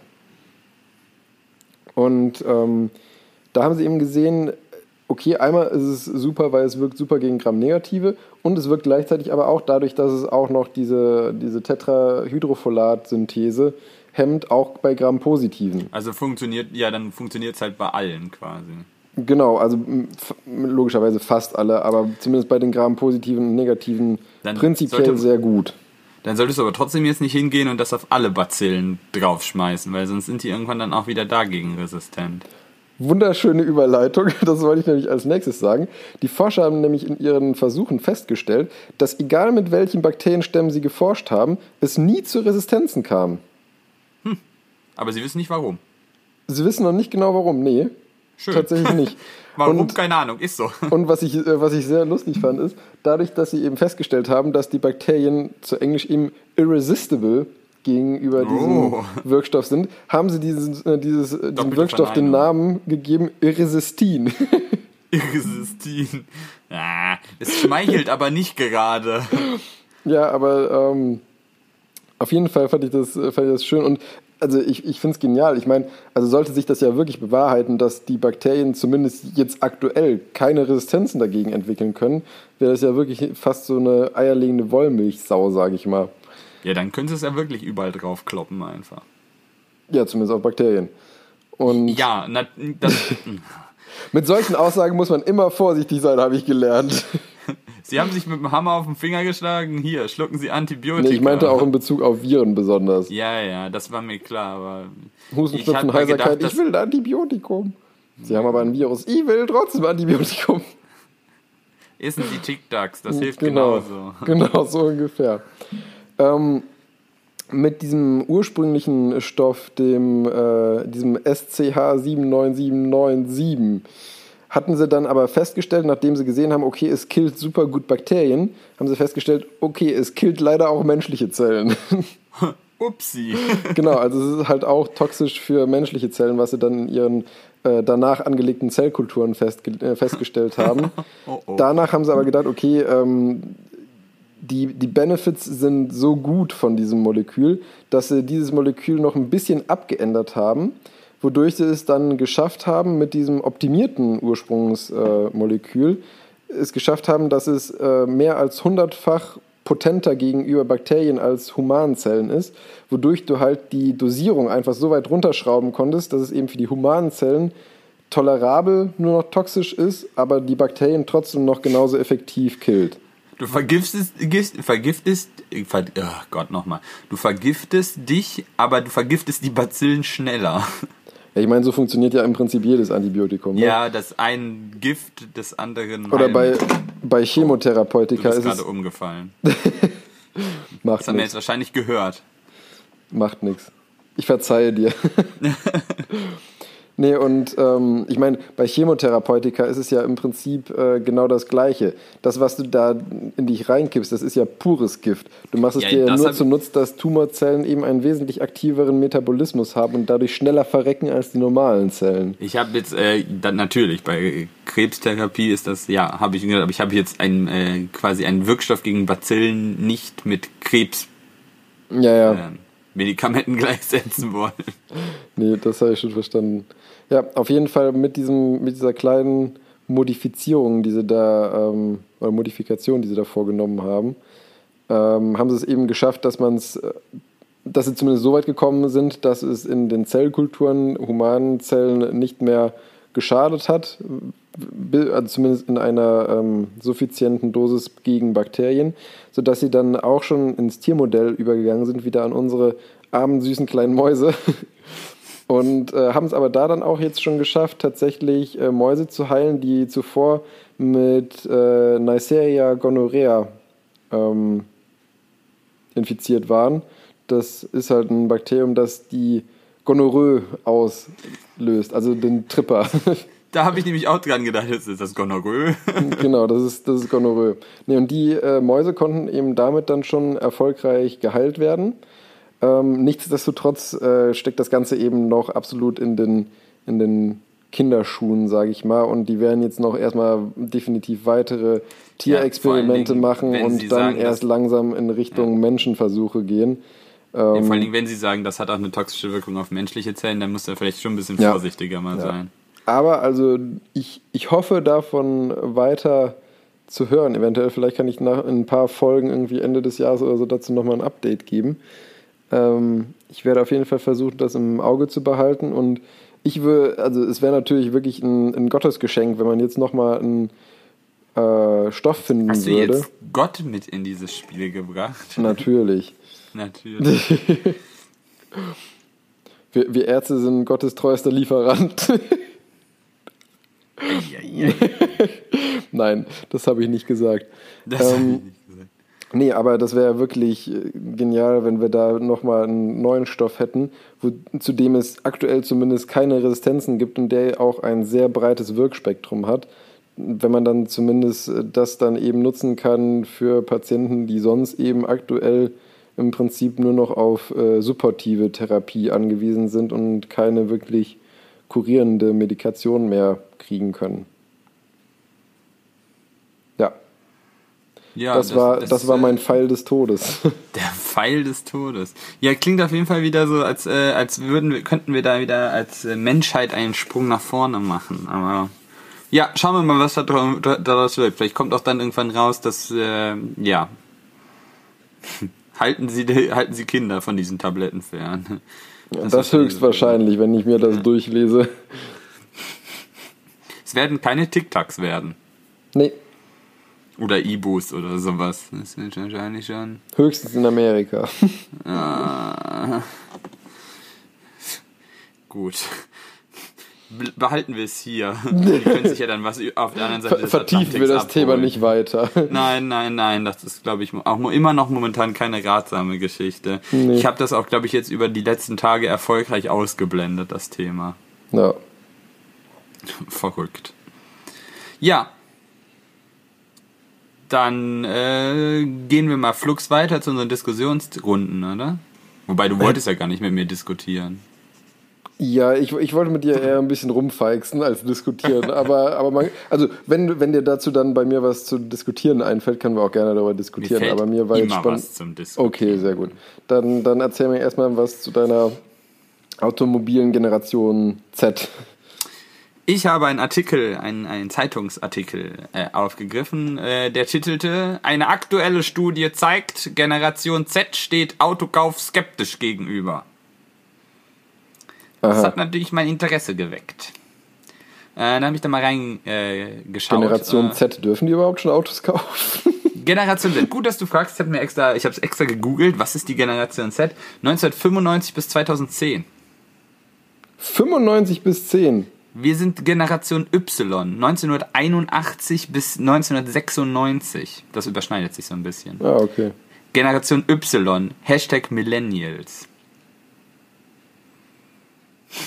ja, das war auch ganz lustig. Da, da war ich mal ähm, bei einer Show vom Luke Mockridge und der hat ja auch so viele Gags äh, immer gehabt mit Millennials, bla bla und Kinder der 90er sind viel cooler. Dann hat er auch in dieser Show gesagt so, ich habe das jetzt letztes Mal gegoogelt und habe festgestellt so, eigentlich war das, was ich so erzählt habe, nicht so ganz richtig vom zeitlichen Aspekt her, aber schwamm drüber. Ja. Wir sind trotzdem cooler. Ja, wir sind eigentlich genau noch der, der quasi der letzte dreckige Rest quasi, der Ja, sich das genau. noch schimpfen darf. Ähm, ja, aber deshalb können wir jetzt auch wunderbar über die Generation Z herziehen, weil äh, sind wir ja nicht. Äh, und zwar hat diese, also ähm, die haben erstmal grundsätzlich haben sie jetzt hier auf, die haben das auf eine Masterarbeit an der Designakademie Berlin ge, äh, basiert. Also Was hat eine Designakademie mit Autokaufen zu tun? ich, ich werde das nicht, ich werde das nicht weiter die Validität davon in Frage stellen oder nicht. Wir können da gerne drüber diskutieren, was du davon hältst oder nicht, aber deshalb habe ich es einfach mal. Ich ja Bisher noch wenig, aber erzähl mir Meinung zu. mehr. Ja, bisher wenig. Äh, und zwar haben sie dann äh, gesagt, 65, äh, äh, also 65 Prozent dieser Generation Z zeigen nur ein geringes Interesse daran, überhaupt ein eigenes Auto zu besitzen. So, das war so der grundsätzliche Punkt. Und dann haben sie noch gefragt, was, was die Leute denn als am wichtigsten bei einem Auto finden, also quasi als Feature, woran sie dann halt eine Kaufentscheidung treffen würden, wenn sie ein Auto kaufen wollen würden. Äh, und da war auf Platz 1 mit 35 äh, Prozent quasi eine Einparkhilfe. 30% vollautomatisches Fahren, 30% auch Überwachung von Müdigkeit und Wohlbefinden des Fahrers, 30% Multimedia-Funktion, 27. Weißt du, alles, was, Was ich an einem Auto Pussys. toll finde, steht noch nicht mal auf dieser fucking Liste. 27% automatisches Bremsen und Gefahrenerkennung. Ah. 25% Ortungsdienste. Wissen nicht mal, wo ihr Auto parkt. 20% Integration mit anderen geschlossenen Geräten. Natürlich. An, mit anderen angeschlossenen Geräten. Ich habe keine angeschlossenen Geräten. 17% Spurwechselassistent. 16% Selbstdiagnose des Fahrzeugs. 13% Also halten wir fest, die wollen Notruf. eigentlich nicht mehr Auto fahren. Nein. Sie hätten gerne ein großes Ja. iPhone mit vier Rädern. Ja. Also, be bevor ich hier groß laut werde, ich muss ja gestehen, in meinem Auto dieser, dieses Tempomat mit Abstandshalter, das ist schon sehr genial, muss man sagen. ACC ist das niceste Feature, was man im Auto haben kann. Genau, das, das ist wirklich super genial und ich liebe alle, es besonders auf wissen. langen Strecken. Automated Cruise, Control. Ich glaube, das ist sogar ein VW-Terminus, oder? Ja, kann gut sein. Ich Ja. weiß es nicht genau. Ich ich meine, die, die Hälfte der Autos auf deutschen Straßen sind eh VW-Konzern. Ja. Und wenn das Aber nicht das ist- Mercedes. Für Autobahnfahren ist das das Beste, was geht. Ich habe das sogar Ja. hier in Aachen schon mal auf dem Ring benutzt. Weißt du, du kannst damit ja bis einen Stand, der hält dich ja dann an Ja. und fährt dann wieder, wenn du innerhalb von fünf Sekunden wieder losfährt, fährt er wieder von alleine los. Das ist der absolute Megaknüller. Ja, das ist echt super genial. Nee, also das finde ich, das finde ich auch super und das kann ich auch nachvollziehen. Aber pff, dass die auch immer alles hier so mit äh, mit Vernetzung und warum muss mein quasi warum muss mein Auto Multimedia Funktionen besitzen? ja, war dann auch, ähm, ich weiß nicht mehr, wo das war, irgendwie mal ein Auto von meinen Eltern oder so. Da war dann auch so von wegen so Werbung dann, äh, ja, hier mit der Blablabla-App können Sie bequem abends Ihre Route planen und auf Ihr Auto überspielen. Das heißt Navigationssystem. Eben, da denke ich mir so, Leute, ob ich mich jetzt abends hinsetze, mir gerade die Route auf dem Handy eintippe und dann auf mein Auto schicke oder morgens mich halt eine Minute früher ins Auto setze, um die Adresse einzutippen und auf Start zu drücken. Nee, Nee. beim besten Willen, nee, sehe ich nicht. Ähm, und genau das kam nämlich auch, äh, dass das nämlich hier, war hier diese Digital Natives, wie man sie bezeichnet, äh, haben halt äh, einfach das, das, wenn man wenn äh, gerade was Werbung angeht oder sowas oder eben Präsenz von Marken in modernen äh, Kommunikationsmedien, das heißt in Social Media oder sowas, wenn da nichts präsent ist, dann haben die grundsätzlich keinen, dann existiert diese Marke für die nicht. Weißt du, das ist dieses klassische, wo ich mich ja schon so öfters mal drüber echauffiert habe, wenn du mittlerweile auch Autowerbespots siehst, dass dir niemand mehr das Fahrzeug an sich verkaufen möchte, sondern eine Emotion oder ein Gefühl dazu oder hier, dann guck mal, dein dein Auto hat die gleiche Farbe wie dein fancy Handycover oder so oder das kann sich alles connecten und du kannst es dann auf Instagram teilen oder sowas. Und ich denke so, boah, boah, T-Rock kann sich mit deinem Handy verbinden. Ja, toll. T-Rock ist Kacke. T-Rock ist ein aufgebockter Polo. Sorry. Jetzt kommt wieder mein le leichter SUV-Hass durch. ähm, ja. Äh, und äh, das fand ich auch dann so gut. Und dann ging es halt nämlich darum, war, haben die überhaupt noch Bock, Autos zu kaufen oder selber zu besitzen? Und dann hieß es so, ja, äh, für, für die sind, ist trotzdem der Besitz eines Autos als quasi als Statussymbol oder sowas ist schon noch sehr wichtig, aber es muss halt nicht das eigene Auto sein. Also so früher, wie das die Generation unserer Eltern noch war, mhm. dass man dann halt mit dem Koffer Bargeld quasi zum Händler seines Vertrauens gegangen ist und dann sich noch die 2% Skonto abgeholt hat oder so. Äh, sondern dass da halt, äh, wie hieß das hier, Ad-Hoc-Mobilitätslösungen äh, gefragt sind. Also was wie Carsharing. Exakt. Innovative Geschäftsmodelle wie Carsharing mit temporärer Fahrzeugmiete und das Auto-Abo. Das durfte ich auch schon mal in, das habe ich äh, während ich in der Industrie war auch schon mal miterlebt. Das gibt es nämlich auch von dem Hersteller, wo ich halt war äh, in meiner Zeit in der Industrie, auch in den USA schon als Pilotprojekt. Dann bezahlst du halt einen vierstelligen Betrag im Monat dafür, dass du quasi den Schlüssel zu einer Garage bekommst und da kannst ja. du dann quasi auf ein Fahrzeugpool zurückgreifen. Hatte ich auch schon mal im, im, Fernsehen gesehen bei so einer Dokumentation über die Mobilität der Zukunft, sag ich mal. Weißt du, und das, da, da muss ich wieder sagen, so, da, da kann ich dieser Generation wieder nicht so äh, böse sein, weil das war ja immer das, was ich auch mal gesagt habe, dass wir vielleicht Mobilität neu denken müssen, wenn wir gerade auf den Klimaaspekt zurückschauen, weil die meisten Leute, also ich merke das jetzt an mir, ich wohne in einer Stadt oder sowas, ich brauche einfach keinen. Ich habe letztens auch noch mit einem Freund gesprochen, der hat, der hat ein Auto und meinte, so, er hat jetzt sein Auto verkauft, weil das so oft rumstand. Das war sowieso ein alter Hobel und der ist jetzt wieder nicht durch den TÜV gekommen. Er meinte, er hätte von zwei Jahren hat er die Bremsen gewechselt äh, für halt durch den TÜV und jetzt hätte er die wieder äh, erneuern müssen, weil die halt eckig gerostet waren quasi. Mhm. So, und da denkst du also, ja, wofür brauchen, also ich brauche hier de facto kein Auto. Ja, es ist immer so ein bisschen, wäre bequemer manchmal, aber so richtig brauchen tut man das halt eher selten und dann sehe ich da, also ist so Carsharing vielleicht doch eine Option für die Zukunft. Aber dieses Auto, äh, was war das, was wie ist das Auto-Abo? Da habe ich auch so meine Problemchen mit, weil das hört sich jetzt auch erstmal so an, als würde das in die gleiche Ecke schlagen. Damit ist aber lediglich gemeint quasi, dass du ein, das ist einfach nur eine Art ein fancier Leasing-Vertrag. Ich wollte gerade sagen, das ist ja nicht, dass du das Auto dann dir nur holst sozusagen, wenn du damit fahren willst, sondern du kannst dir dann halt zeitweilig irgendwie, was ich, monats- oder wochenweise aussuchen, welches Auto nee, bei dir steht. Noch nicht mal, noch nicht mal. Also das, was sie jetzt hier angemerkt hatten, das war ein, ein, äh, äh, ein Anbieter, den sie dann hier halt äh, vorgestellt haben. Äh, da bezahlst du halt, da war Einstiegspreis, war äh, der empfohlene Preis von 199 Euro im Monat, das alles inklusive, was du dir vorstellen, außer Sprit halt. ähm, das wäre cool. 199 äh, Euro im Monat bezahlst du es. Die Vertragslaufzeit ist ein Jahr und du kannst dir tatsächlich auch innerhalb quasi dieser Fahrzeugkategorie hast, deinen Wagen halt konfigurieren. Das hat dann 10 bis 14 Wochen Bereitstellungszeit.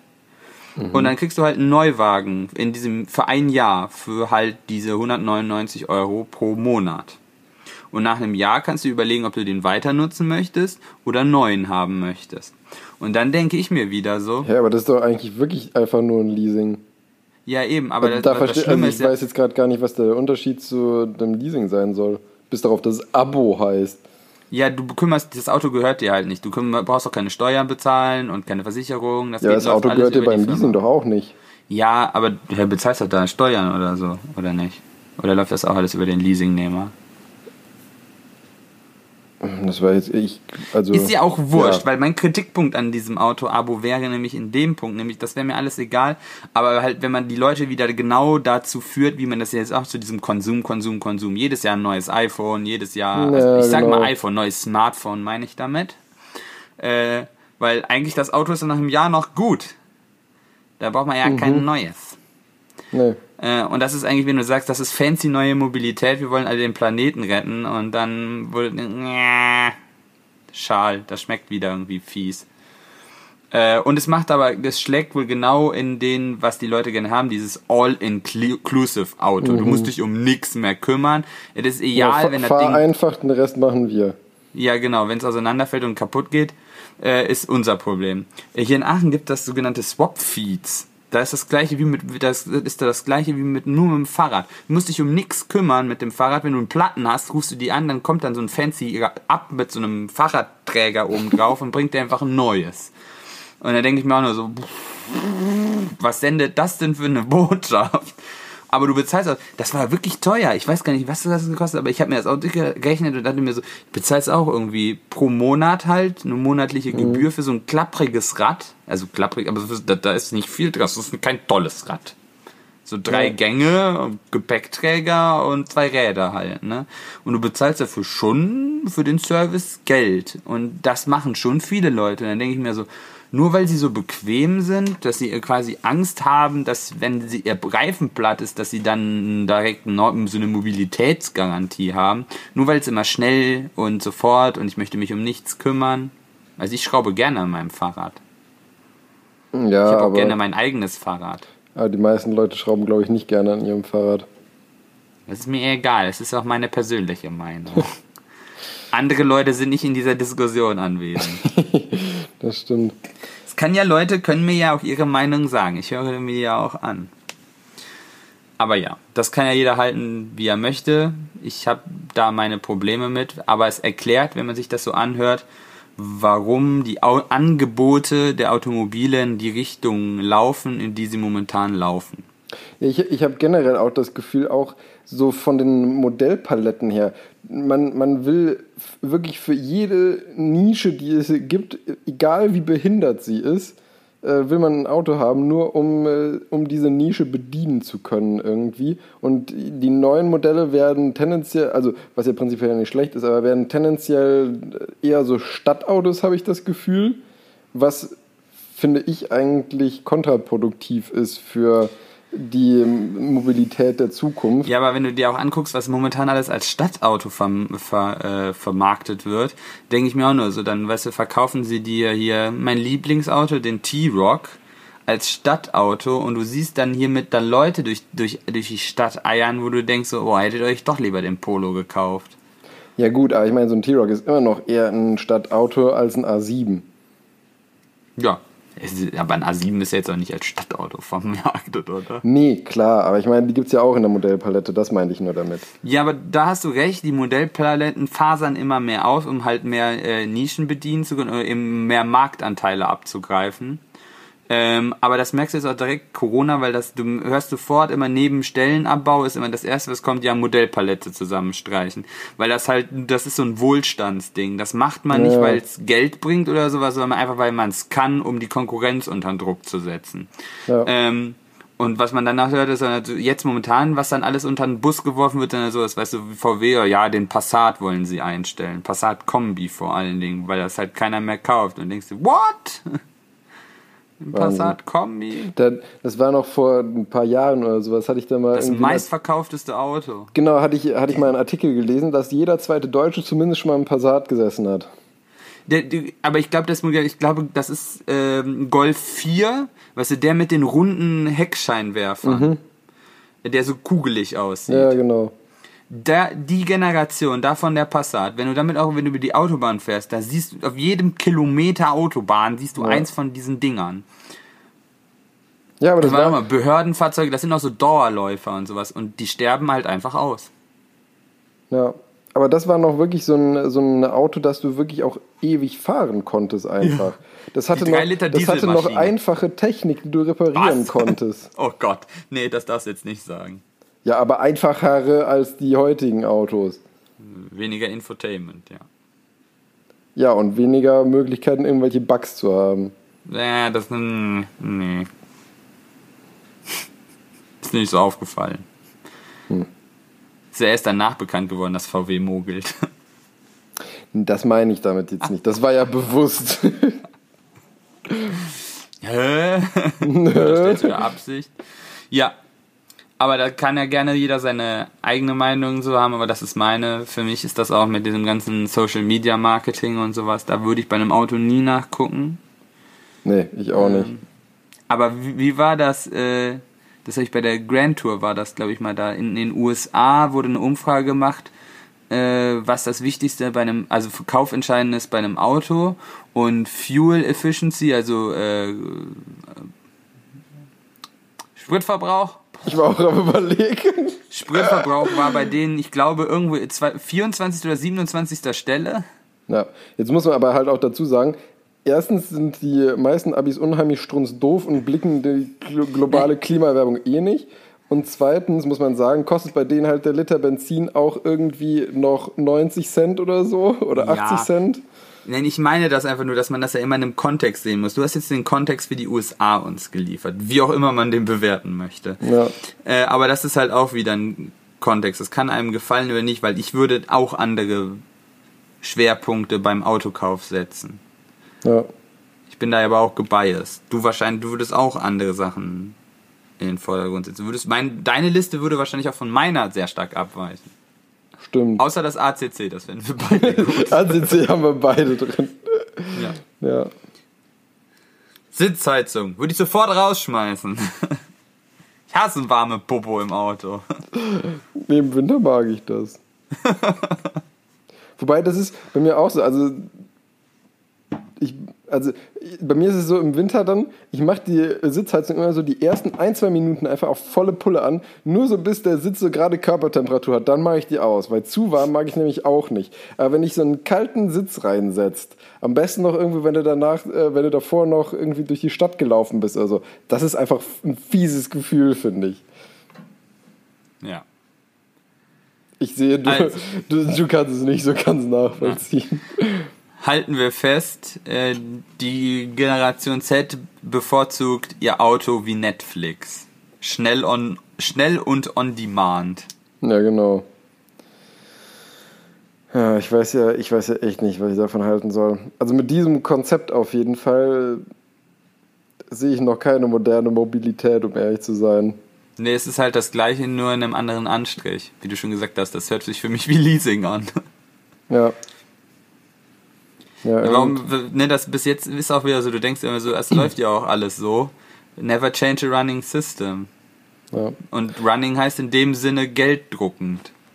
Ja, ja also ich, ich habe jetzt aber auch so ein bisschen die, ähm, von wegen, dass sie kein Auto mehr wollen, gut, wobei die auch noch eher zu unserer Generation gehören als zur Generation Z. Ähm, das war die Schwester von einer sehr guten Freundin von mir in München. Die hat sich mit ihrem Freund zusammen jetzt äh, erst ein, neu, ein Auto geholt, zwar ein, ein äh, gebrauchtes, ähm, aber die haben halt gesagt, also die hatten vorher nie ein Auto und haben es auch nicht gebraucht. Aber die ähm, sind halt Unternehmensberater und meinten jetzt durch, ähm, durch Corona und so, müssen sie halt, also sie müssen halt doch öfters eben zumindest auch Kurzstrecken mit Zügen fahren sonst. Und jetzt mit Corona und so war, war das dann schon irgendwie nervig und zum Teil ja auch schwierig, irgendwo dann dahin zu kommen mit öffentlichen Verkehrsmitteln. Was ist es schwierig, mit öffentlichen Verkehrsmitteln irgendwo hinzukommen? You don't say. Ja, und, äh, und deswegen haben sie sich dann eben gesagt, okay, wir wollen jetzt doch eben ein Auto haben, dass wir da einfach ein bisschen flexibler sind. Und die haben sich jetzt eben im Prinzip, also sie hatten davor schon mit dem Gedanken gespielt, aber Corona war dann sozusagen der, der ausschlaggebende Tropfen, sage ich mal, dass sie sich akut dazu entschieden haben, sich ein Auto zu holen. Und ähm, die, ich denke mal, wenn das, also ich weiß jetzt gar nicht, wie, wie sehr sie es jetzt aktuell nutzen, das Auto, aber da sieht man auch wieder, also da, dass aktuelle äh, Änderungen oder Geschehnisse das dann auch wieder sehr beeinflussen oder ändern können. Ja gut, Corona ist ja jetzt ja schon ziemlich massiver Änderungsgrund in allem. Ja, ja, eben, aber ich, also ich weiß jetzt ja nicht von, von wann diese Umfrage war, aber wenn die jetzt gerade zu Anfang oder davor gemacht wurde, die ist von davor, glaube ich. ja. wäre Das eigentlich wirklich mal interessant, wäre jetzt Ob eigentlich sich das wirklich mal geändert interessant, hat. ob sich das geändert hat dadurch. Ja, es war ja eigentlich ziemlich dafür, das war ja jetzt nur so nach dem Motto, wenn ihr euch ein Auto kaufen würdet, was, was fändet ihr daran attraktiv? Also was würde euch zum Kauf bewegen? Ja, okay, stimmt, das war, war eh sehr hypothetisch formuliert, das stimmt. Hm. Naja, Es war kein einziger technischer Aspekt in der Liste. das fuchst dich, ne? Das macht was, das Ja, das greift mich persönlich an. Ich kann jetzt nicht vorstellen, dass die Leute tatsächlich in ein Autohaus gehen und sagen, ich will den roten. Oh doch, wenn ich so manche Leute mir angucke, kann ich mir das sehr, sehr gut sogar vorstellen, leider. Warum gibt die, deshalb gibt sich da auch keiner mehr Mühe, weil es eh egal. Ne, eben, was drin ist, ist wurscht. Hauptsache außen schön. Ja. Hauptsache es sieht gut auf Instagram aus. Ja, ich befürchte es auch. Ja. Ja, schön. Okay. Passend dazu. Ja, passend dazu, nee, äh, gar nicht passend dazu, aber passend zu deinem äh, ersten Ja, ich Thema. hätte jetzt, also weil ich gesagt habe, Faulenzen für Profis, weil das ist ja eigentlich, dann sind ja faule Autohersteller, wenn die immer so. das gleiche Auto bauen, nur in einer anderen Farbe. okay, gut, die, die, die Brücke hat mein Gehirn gerade nicht mitgemacht. Ja, Ähm, ist auch schon spät. Ähm, ja, aber zu deinem, passend zu deinem ersten Thema mit Iron Man Goes äh, Deep Space habe ich hier Faulenzen für Profis. Ähm, ich habe nämlich einen Artikel gel gelesen über ähm, ein, eine Institution, äh, die du auch kennen Eine solltest, Ne- nämlich das Deutsche Zentrum für Luft- und Raumfahrttechnik. Uh, da habe ich mal ein Praktikum gemacht. Genau, und äh, die machen nämlich sehr viele und sehr aktiv ähm, Studien eben in Bezug darauf, inwiefern sich eben Schwerelosigkeit auf den Menschen eben auswirkt. Stimmt, einfach. da war ich auch mal, als ich dann da rum bin, in dem Labor war ich auch mal, da habe ich mit den Leuten mich auch mal unterhalten. Das war lustig. Die Ja. hatten ganz viele Dinge, die Leute zum Kotzen bringen. Ja, wobei das, das meine ich noch nicht mal. Und Nee. ähm, weil, also ich habe es Faulenzen äh, für Profis genannt, weil sie eben sehr viele äh, Studien mit Bettruhe einfach machen. Also sprich, die legen die Leute einfach ins Bett und ähm, he- heben dann die Füße um 6 Grad an, weil sie nämlich festgestellt haben, von dem Einfluss auf den menschlichen Körper hat das ähm, sehr viel Ähnlichkeit mit Schwerelosigkeit, zumindest was die Ah. also die erforschen eben besonders die ähm, Hämodynamik, also inwiefern sich der Blutkreislauf verändert und damit eben auch die Wasserverteilung im Körper. Weil ich meine, ähm, es ist ja rein, ein- einfach logisch, nur dass eben Wasser der Schwerkraft folgt, logischerweise. Deswegen ist es ja auch so, Wenn dass... du keine hast, hast du ein Problem. Genau. Nee, äh, deswegen ist es ja auch so, dass bei älteren Menschen, die kriegen Krampfadern, weil eben auf den Venen in den Beinen halt immer die gesamte Wassersäule im Körper sozusagen steht Ja. und die dadurch einfach auslatschen. Und generell ist es ja auch so, also ich merke das auch bei mir, wenn ich, ähm, sage ich mal, in sechs Stunden im OP einfach stand die ganze Zeit und mir dann äh, versuche wieder meine normalen Schuhe anzuziehen, dann merke ich wirklich, dass meine, also jetzt nicht optisch sichtbar, aber gefühlt, wenn ich in den Schuh reingehe, sind meine Füße einfach dicker. Dadurch, dass ich halt wirklich nur stand und halt nicht gegangen bin oder mich bewegt habe. Aber das meine ich nämlich auch mich noch dran. Das ist jetzt ja auch schon ein bisschen her, als ich da war, aber dass die mir auch irgendwie, dass sie da so Langzeitfolgen quasi, also auf Langzeitraumflüge, also Auswirkungen von Ra Langzeitraumflügen auf den Menschen äh, dann halt untersuchen. Ohne Genau. das halt wirklich untersuchen zu können, weil sie können das ja halt nicht wirklich ausprobieren. Du musst es ja irgendwie simulieren. Ja, genau. Und ähm, wie gesagt, die wollen eben wirklich wissen, äh, wie es langzeittechnisch aussieht, weil ich meine, ähm, gut, ISS äh, ist zwar auch Schwerelosigkeit, aber wie lange bleiben die da? Drei Monate, halbes Jahr? Ein halbes, der Gerst war, meine ich jetzt, ein halbes Jahr da. Ja, irgendwie der, gut, der sowas. war ja erstmal Instant Crewmitglied und eins Kommandant. Also drei, drei, glaube ich, waren das quasi. Es waren zwei Terms. Ja, Irgendwie so. Äh, da, aber da da mich auch dazu. Da, äh, hast du das Bild gesehen, wo sie eine Flamme in der Schwerelosigkeit fotografiert haben? Sie haben tatsächlich Ja, mal also was so eine auf der Kugel ISS war, mal. ne? Genau, weil eigentlich solltest du ja in der, auf der ISS kein Feuer machen, ne? Mhm. Weil? Aber da haben sie es tatsächlich aus wissenschaftlichen Gründen mal in so einem abgeschlossenen Moped haben sie halt mal eine Kerze angezündet, um halt zu gucken, was, was da passiert. Aber das war tatsächlich, das war so eine blaue Kugel einfach. Ja. Perfekte Kugel, wo ich so, ja. Weil sieht nicht halt nach keine, Feuer aus. ja, es äh, war schon ziemlich cool, fand ich. Ja.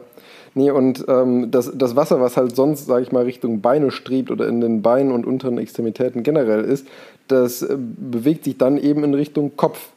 Was einmal zum einfach, also als ungefährliche Folge, sage ich mal, hat, dass halt einfach das Gesicht und Kopfgewebe einfach ein bisschen anschwillt. Sie- man ist dann halt ein auf-. Genau, ist dann halt ein bisschen aufgedunsener, sage ich mal.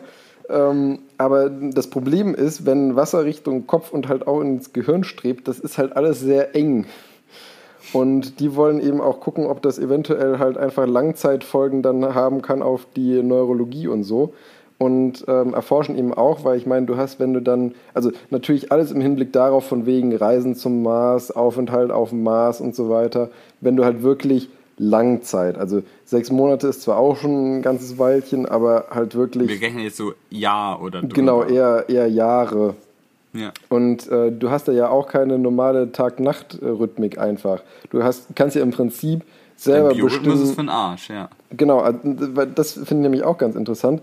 Da gab es ähm, in, in der Nähe von München im Kloster Andex, da waren wir doch, glaube ich, mal zusammen sogar, oder? Ja, ja, ja, da sind wir mal hochgewandert. Genau, sind wir hochgewandert. Da gab es nämlich ähm, noch aus dem Zweiten Weltkrieg eine relativ große Bunkeranlage und da haben sie, also machen sie glaube ich sogar immer noch, machen die äh, mit freiwilligen Probanden eben auch so äh, Schlafstudien, wo die, die ähm, einschließen im Prinzip auf freiwilliger Basis und ähm, denen aber vorher jegliche Möglichkeiten entziehen. Also die haben, die haben dann kein, äh, kein Internet, keine Uhr oder so, also jegliche Fähigkeit, sich irgendwie an der normalen Zeit zu orientieren, sondern die müssen einfach nach ihrer inneren Uhr und Müdigkeit entscheiden, okay, ich mache jetzt Licht an, Licht aus oder ich bin aktiv oder ich schlafe. Und da hat man eben gesehen, dass die Leute sehr unterschiedlich, also es gibt Leute, die eher einen länger als zwölf Stunden Tagrhythmus haben und welche, die einen etwas kürzeren haben. Und ähm, das erforschen die eben auch da im Deutschen Luft- und Raumfahrtzentrum, zusammen mit in diesen Bettruhestudien, was ich auch sehr lustig fand, was ich da gelesen habe. Bettruhestudien, das, das ist, wirklich strikt, diese Bettruhe. Weil ich meine, wenn du. Oh, wo wenn kann du man sich melden? Ich glaube, das, das willst du nicht, weil ich meine, wenn Ja, du im Krankenhaus nervös, sagst ne? Bettruhe, Au. was machst du? Verstümmelst du dich gerade? Nein, ich habe mich bewegt. Vielleicht wäre eine Bettruhestudie doch gar nicht so verkehrt. Ja. Ähm, nee, aber wenn, wenn im Krankenhaus sagst Bettruhe, heißt es ja im Prinzip ruhig halten. Aber bei denen bedeutet Bettruhe, dass die sogar im, im Bett halt wirklich aufs Klo gehen und duschen und alles. Im Bett.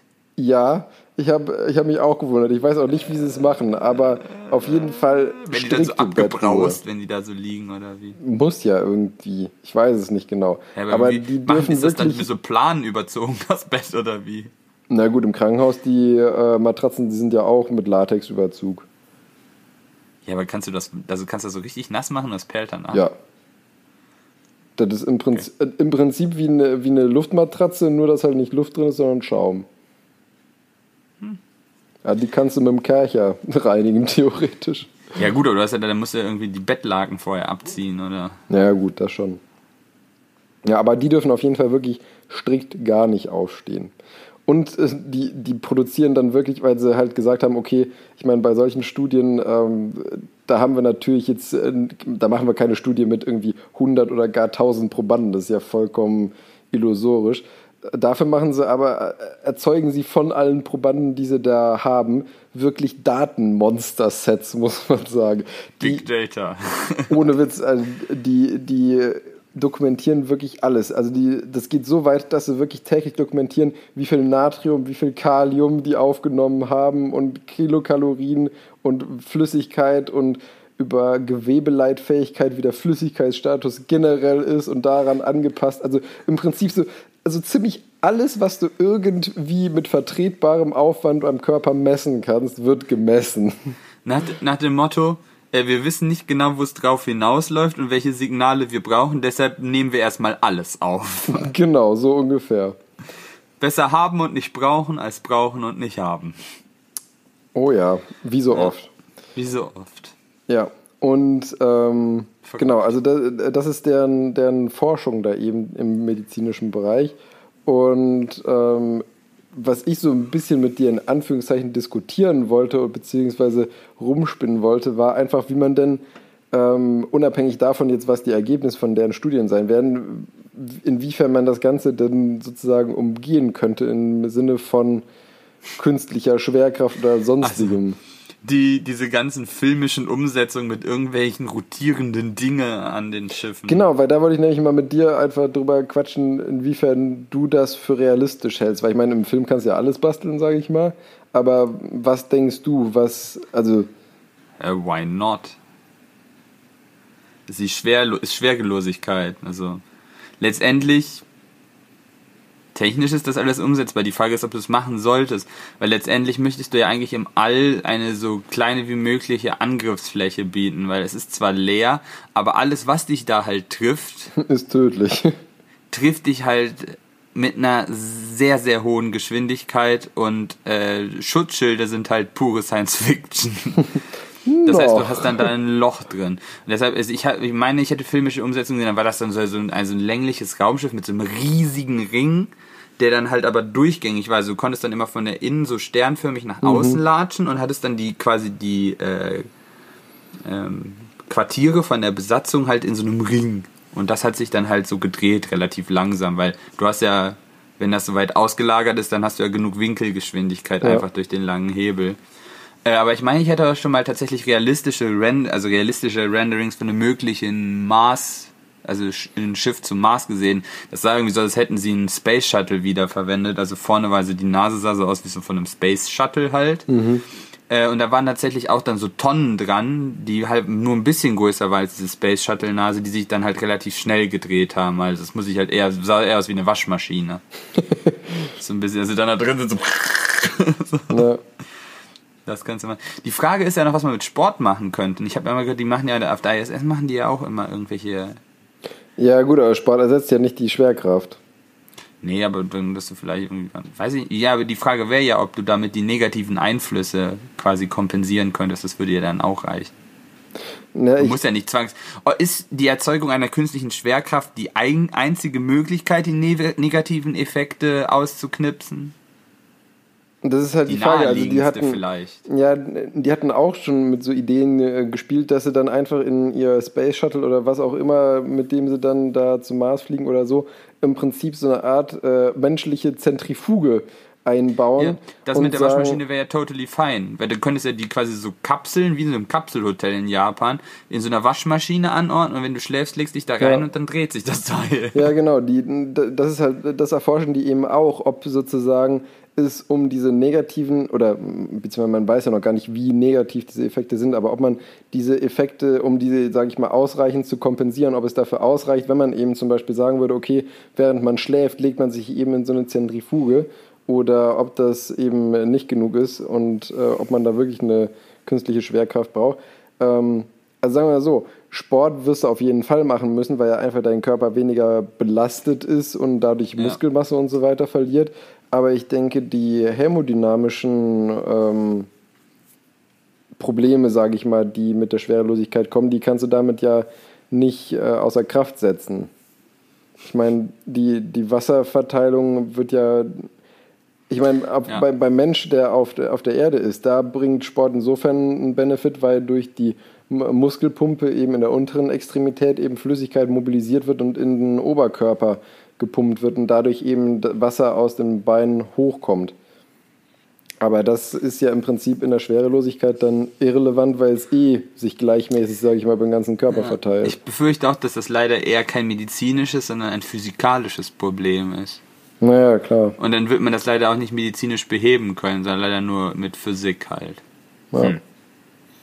Ich meine, also das pff, ja, jeden Astronauten auf ein, äh, in so einen Space einmal am Tag in so einen Raumanzug packen, raus und dann in so einem Seil rumschleudern.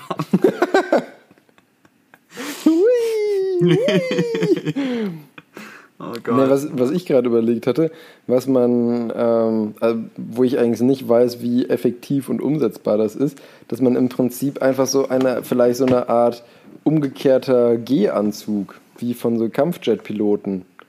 Weißt du, weil bei denen ist ja auch das Problem, dass. das war das auch die medizinische Lösung für mich, dass du halt so irgendwelche Kompressionen, aber löst du damit tatsächlich quasi das Problem der Physik, dass du halt das Wasser halt nicht in eine Richtung gezogen wird? Das ist, das ist halt die Frage, inwiefern du, du sozusagen nur durch externe Kompression, ähm, wie gut du da den Effekt einer Schwerkraft Haben nachahmen das die nicht auch eh schon? Haben die nicht auch alle so Funktionsunterwäsche quasi an? So Ja, aber ich glaube nicht, dass die sich so aufpumpt, um da wirklich Kompressionen. Nee, das wird aber schon irgendwie Spack sitzen irgendwie so, aber ja, das ist das. Hm. Ich denke auch tatsächlich, dass es gar nicht so einfach ist, diesen Gradienten hinzukriegen zwischen Ober- und ist halt- Unterkörper. ob du dann die Astronauten auch so weit einschränkst mit so einem Anzug, dass sie halt nicht mehr irgendwie in der Lage sind, irgendwas zu tun. Die werden ja was zu tun haben. Wenn die dann nur wie so Michelin-Männchen da rumhängen, dann wäre es vielleicht doch besser, eine Waschmaschine aus dem Raum zu bauen. Ja. Ich bin gerade am schauen, ob ich irgendein Rendering finde. Ich meine, ich hätte nämlich immer schon mal eins gesehen. Also die aus den Filmen kenne ich, aber die sind immer so, die sehen halt irgendwie total, also, also ich könnte mir das tatsächlich vorstellen, dass man es also so schmal wie möglich hält und halt äh, dann eher so, dass die nicht die ganzen Wohnquartiere, also auch mit den Esszimmern und sowas halt künstliche Schwerkraft haben und so Ja. alles halt rotiert, sondern dass du halt einfach grundsätzlich nur sagst, also dann ordnen wir halt die Schlafcompartments halt so an, dass die halt zumindest wenn die ruhen oder sowas dann halt genug Schwerkraft haben, weil das war ja auch das, was da in dem Versuch äh, untersucht wurde, so wie ich das verstanden habe. Du könntest das halt, ah ja, hier gibt's genau diese Renderings, die ich meine mit diesen, mit diese, dieser Waschmaschine.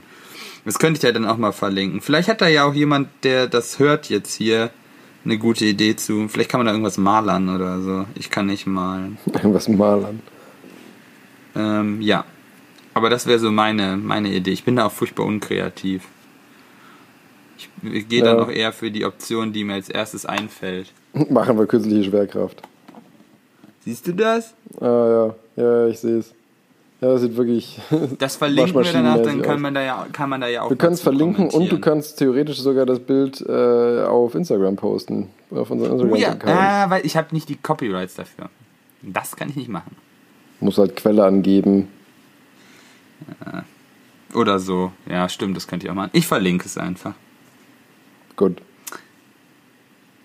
Bist du zufrieden damit? Ich bin zufrieden damit. Dann ist ja gut. ja. Sind wir alle zufrieden. Dann, dann sind wir schon wieder durch, ne? ja, heute irgendwie eine, eine sehr schnelle Folge, habe ich das Gefühl. Sicher? Wie lange haben wir denn? Ich habe keine Zeit. Ich habe die Zeit aus den Augen verloren. Eine genaue Zeit habe ich auch nicht, aber irgendwie ein bisschen mehr als anderthalb Stunden gerade. Verrückt. Verrückt. Sind wir Ja. heute sehr schnell durch unsere Themen gekommen. Wir hatten aber auch im Vergleich zu sonst wesentlich weniger am Anfang zum Schwafeln, habe ich das Gefühl Richtig. gehabt. Wir wir hatten noch eine sehr kurze Vorbereitungszeit, also man vergebe mich. Ich habe gedacht, ich hätte am Anfang über den Tokamak ewig gequatscht. Deshalb habe ich das dann irgendwann so abgewürgt. Aber gut, dann ist es nicht ganz so lang. Also Ich habe nämlich schon mal aus einer Richtung gehört, äh, zwei Stunden, ihr macht mal zwei Stunden, was haben wir So lange koche ich aber gar nicht. Tja, musst du entweder länger kochen oder halt einfach intermittierend hören. Ja, ja, ja. Aber dann hört sie nie die Wi- Wi- Witze am äh, Ende. So, was haben wir denn dann heute alles gelernt? Ja, ähm, ich habe gelernt, äh, dass dieser kleine Iron Man Generator bald äh, wirklich äh, eventuell. Ja, klein in Anführungszeichen. Achso, den, der, das war, also ja, jetzt habe ich es verstanden. Dass, äh, dass der eventuell wirklich in gar nicht allzu ferner Zukunft ähm, ins Weltall fliegen wird und uns eventuell damit äh, eine, eine sehr potente Antriebsmöglichkeit bietet, was bisher ja eigentlich so ziemlich das, das einzig wirklich in der Praxis brauchbare Etwas aus der Fusionsforschung dann gebracht hat, habe ich das Oh Gott. Da haben, ja, da haben Wissenschaftler ihr ganzes Leben zu verwendet, um da so, du sagst, so ist doch gar nichts bei rausgekommen. Ich meine, ich meine, die Erkenntnisse, man hat ja wirklich stetig dazugelernt. Die Erkenntnisse sind ja auch wichtig und gut. Aber für die Praxis ist das bisher wirklich das einzige wirklich Brauchbare, wovon ich gehört habe. Bisher war es wirklich halt immer so, dass ich, dass diese ganzen Fusionsreaktoren und so, die man bisher hat, war wirklich immer so, was ich gehört habe, so, ja, bisher schwierig zu kontrollieren und bisher müssen wir mehr Energie reinstecken, als wir rauskriegen. das, ja, das fasst es gut zusammen. Ja, das ist für mich nicht wirklich praktikabel. Ja. Und dann habe ich noch gelernt, dass anscheinend äh, die Generation nach uns mehr Wert darauf liegt, dass das Auto schön auf Fotos äh, aussieht, als dass es wirklich Sinn macht. Die Generation nach uns, die Leute sind zwei Jahre Genau. jünger. Als wir noch jung waren. Damals, als die Dinosaurier noch lebten. Ja, ja, ja, Genau. ja. ja. Damals, als, als man unsere Handys noch gegen eine Wand werfen konnte und es war ein Loch in der Wand und das Handy ganz. Nokia sei Dank. ja, genau. Echt diese Knochen. Verrückt. Ja. Ja. Und was hast du Schönes gelernt? Dass du eine wirklich schöne Wohnung in Essen hast. Ähm, und äh, dass man auch mit, dass der Anti-Armor jetzt mit Pfeilen auf Bakterien schießt. Der Äh, Anti-Amor. Ja, ich äh, und dass ich das haben will, weil das eigentlich, das hört sich echt ziemlich nützlich an. Das ist mal wieder ein Thema, nicht wo wir vollkommen, wo du irgendwelche, weil so da vielleicht in 100 Jahren könnte man da vielleicht, das ist wirklich was, glaube ich, was man, was sehr, äh, also vor allen Dingen auch einen großen Impact quasi auf unser aller Leben hat. Ja, ja also ich Also, denke ja- denk auch wirklich, dass wenn, ähm, wenn jetzt weitere Tierversuche ähnlich positiv ausfallen, dass es wirklich realistische Chancen hat, was ich jetzt so in ein, zwei Jahren oder ein, ein zwei, drei Jahren vielleicht auch ein zugelassenes Medikament zu werden. Ah, okay. Das wäre ja dann, nicht für unrealistisch. das wäre ja mal für unsere Themen äh, ein kleiner Zeithorizont. ja, Ja. das stimmt. Und äh, dass die Leute beim DLR Leute in Krankenhausbetten abkerchern oder irgendwie. Ich weiß immer nicht, wie die duschen sollen. Aber Schön, ja. dass du das behalten hast. Ja, ey, aber da, ja, ich hatte das nie so als Problem, weil das mit der, mit der, ich hatte das auch nie als ein medizinisches Problem, eher als ein Komfortproblem gesehen, dass es keine, keine Schwerkraft gibt. Äh, ja. Ich würde erstmal auch einem andere Probleme an einem Raumschiff lösen als eine künstliche Schwerkraft. Ja, klar, also ich meine, von deinem äh, Gesichtspunkt auch kann ich das durchaus äh, nachvollziehen. Aber ich meine, es bringt dir ja das ausgeklügelste Raumschiff nichts, wenn dir dann nach einem Jahr die Crew verreckt. Ja, ja, ja, das, das, äh, es, es hört sich an wie Diskussion mit Aerodynamikern. Das können wir nicht, so- wir, wir können die Kühlung nicht so groß machen, das kostet uns zu viel Abtrieb. Ja, aber wenn wir sie nicht größer machen, dann fahren wir überhaupt nicht und dann hast du auch keinen Abtrieb. Ja, ja, da hast du aber vollkommen recht. Äh, ja, ich bin dadurch mal wieder ans DLR äh, erinnert worden. Das war eigentlich eine schöne Zeit da. Als du das nochmal gesagt hast, habe ich jetzt nochmal daran zurückgedacht. War cool. Ich war aber im Institut für Materialphysik. ja dass, du, dass du da nicht an Menschen geforscht hast, das, das habe ich mir gedacht bzw. gehofft. Äh, tatsächlich sind die auch mit für, äh, dafür verantwortlich, dass ich mein, meine, quasi meine Studienrichtung so gewählt habe, wie ich sie gewählt habe. Also sie sind jetzt nicht für die Fahrzeugtechnik verantwortlich, aber für den Maschinenbau. ja, da sieht man mal. Tja, so kann's laufen. So kann es laufen. Ja, dann. Möchtest du ähm, uns rauskehren am heutigen Ich Sonntag? wollte gerade sagen, dann äh, würde ich sagen, kehre ich uns mal flugs mit einem kurzen, äh, knackigen Witz diesmal, weil sonst haben wir ja immer so halbe Geschichten, Oh. was, wir da, was wir da erzählen. Aber wie man früher schon immer so schön gesagt hat, in der Kürze liegt die Würze. Ja, und der so kurz, kurzes habe ich mir diesmal schon durchgelesen und habe schon herzlich gedacht, also wenn ich gleich nicht lache, dann heißt es nicht, dass er nicht gut war, weil, aber nur weil ich ihn schon Ja. kenne. Aber ich glaube, ich kannte ihn immer. Ja, demnach kann ich dir aber ja die Frage gar nicht so wirklich stellen, weil die Frage ist nämlich, was, unterscheid, was ist der Unterschied zwischen einem Polen und einem Arzt? Weiß ich nicht, habe ich keine Ahnung. Du bist so ein guter Schauspieler, vielen Dank dafür. ähm, der Pole weiß, was dir fehlt. Ja, das ist einfach das, immer noch gut.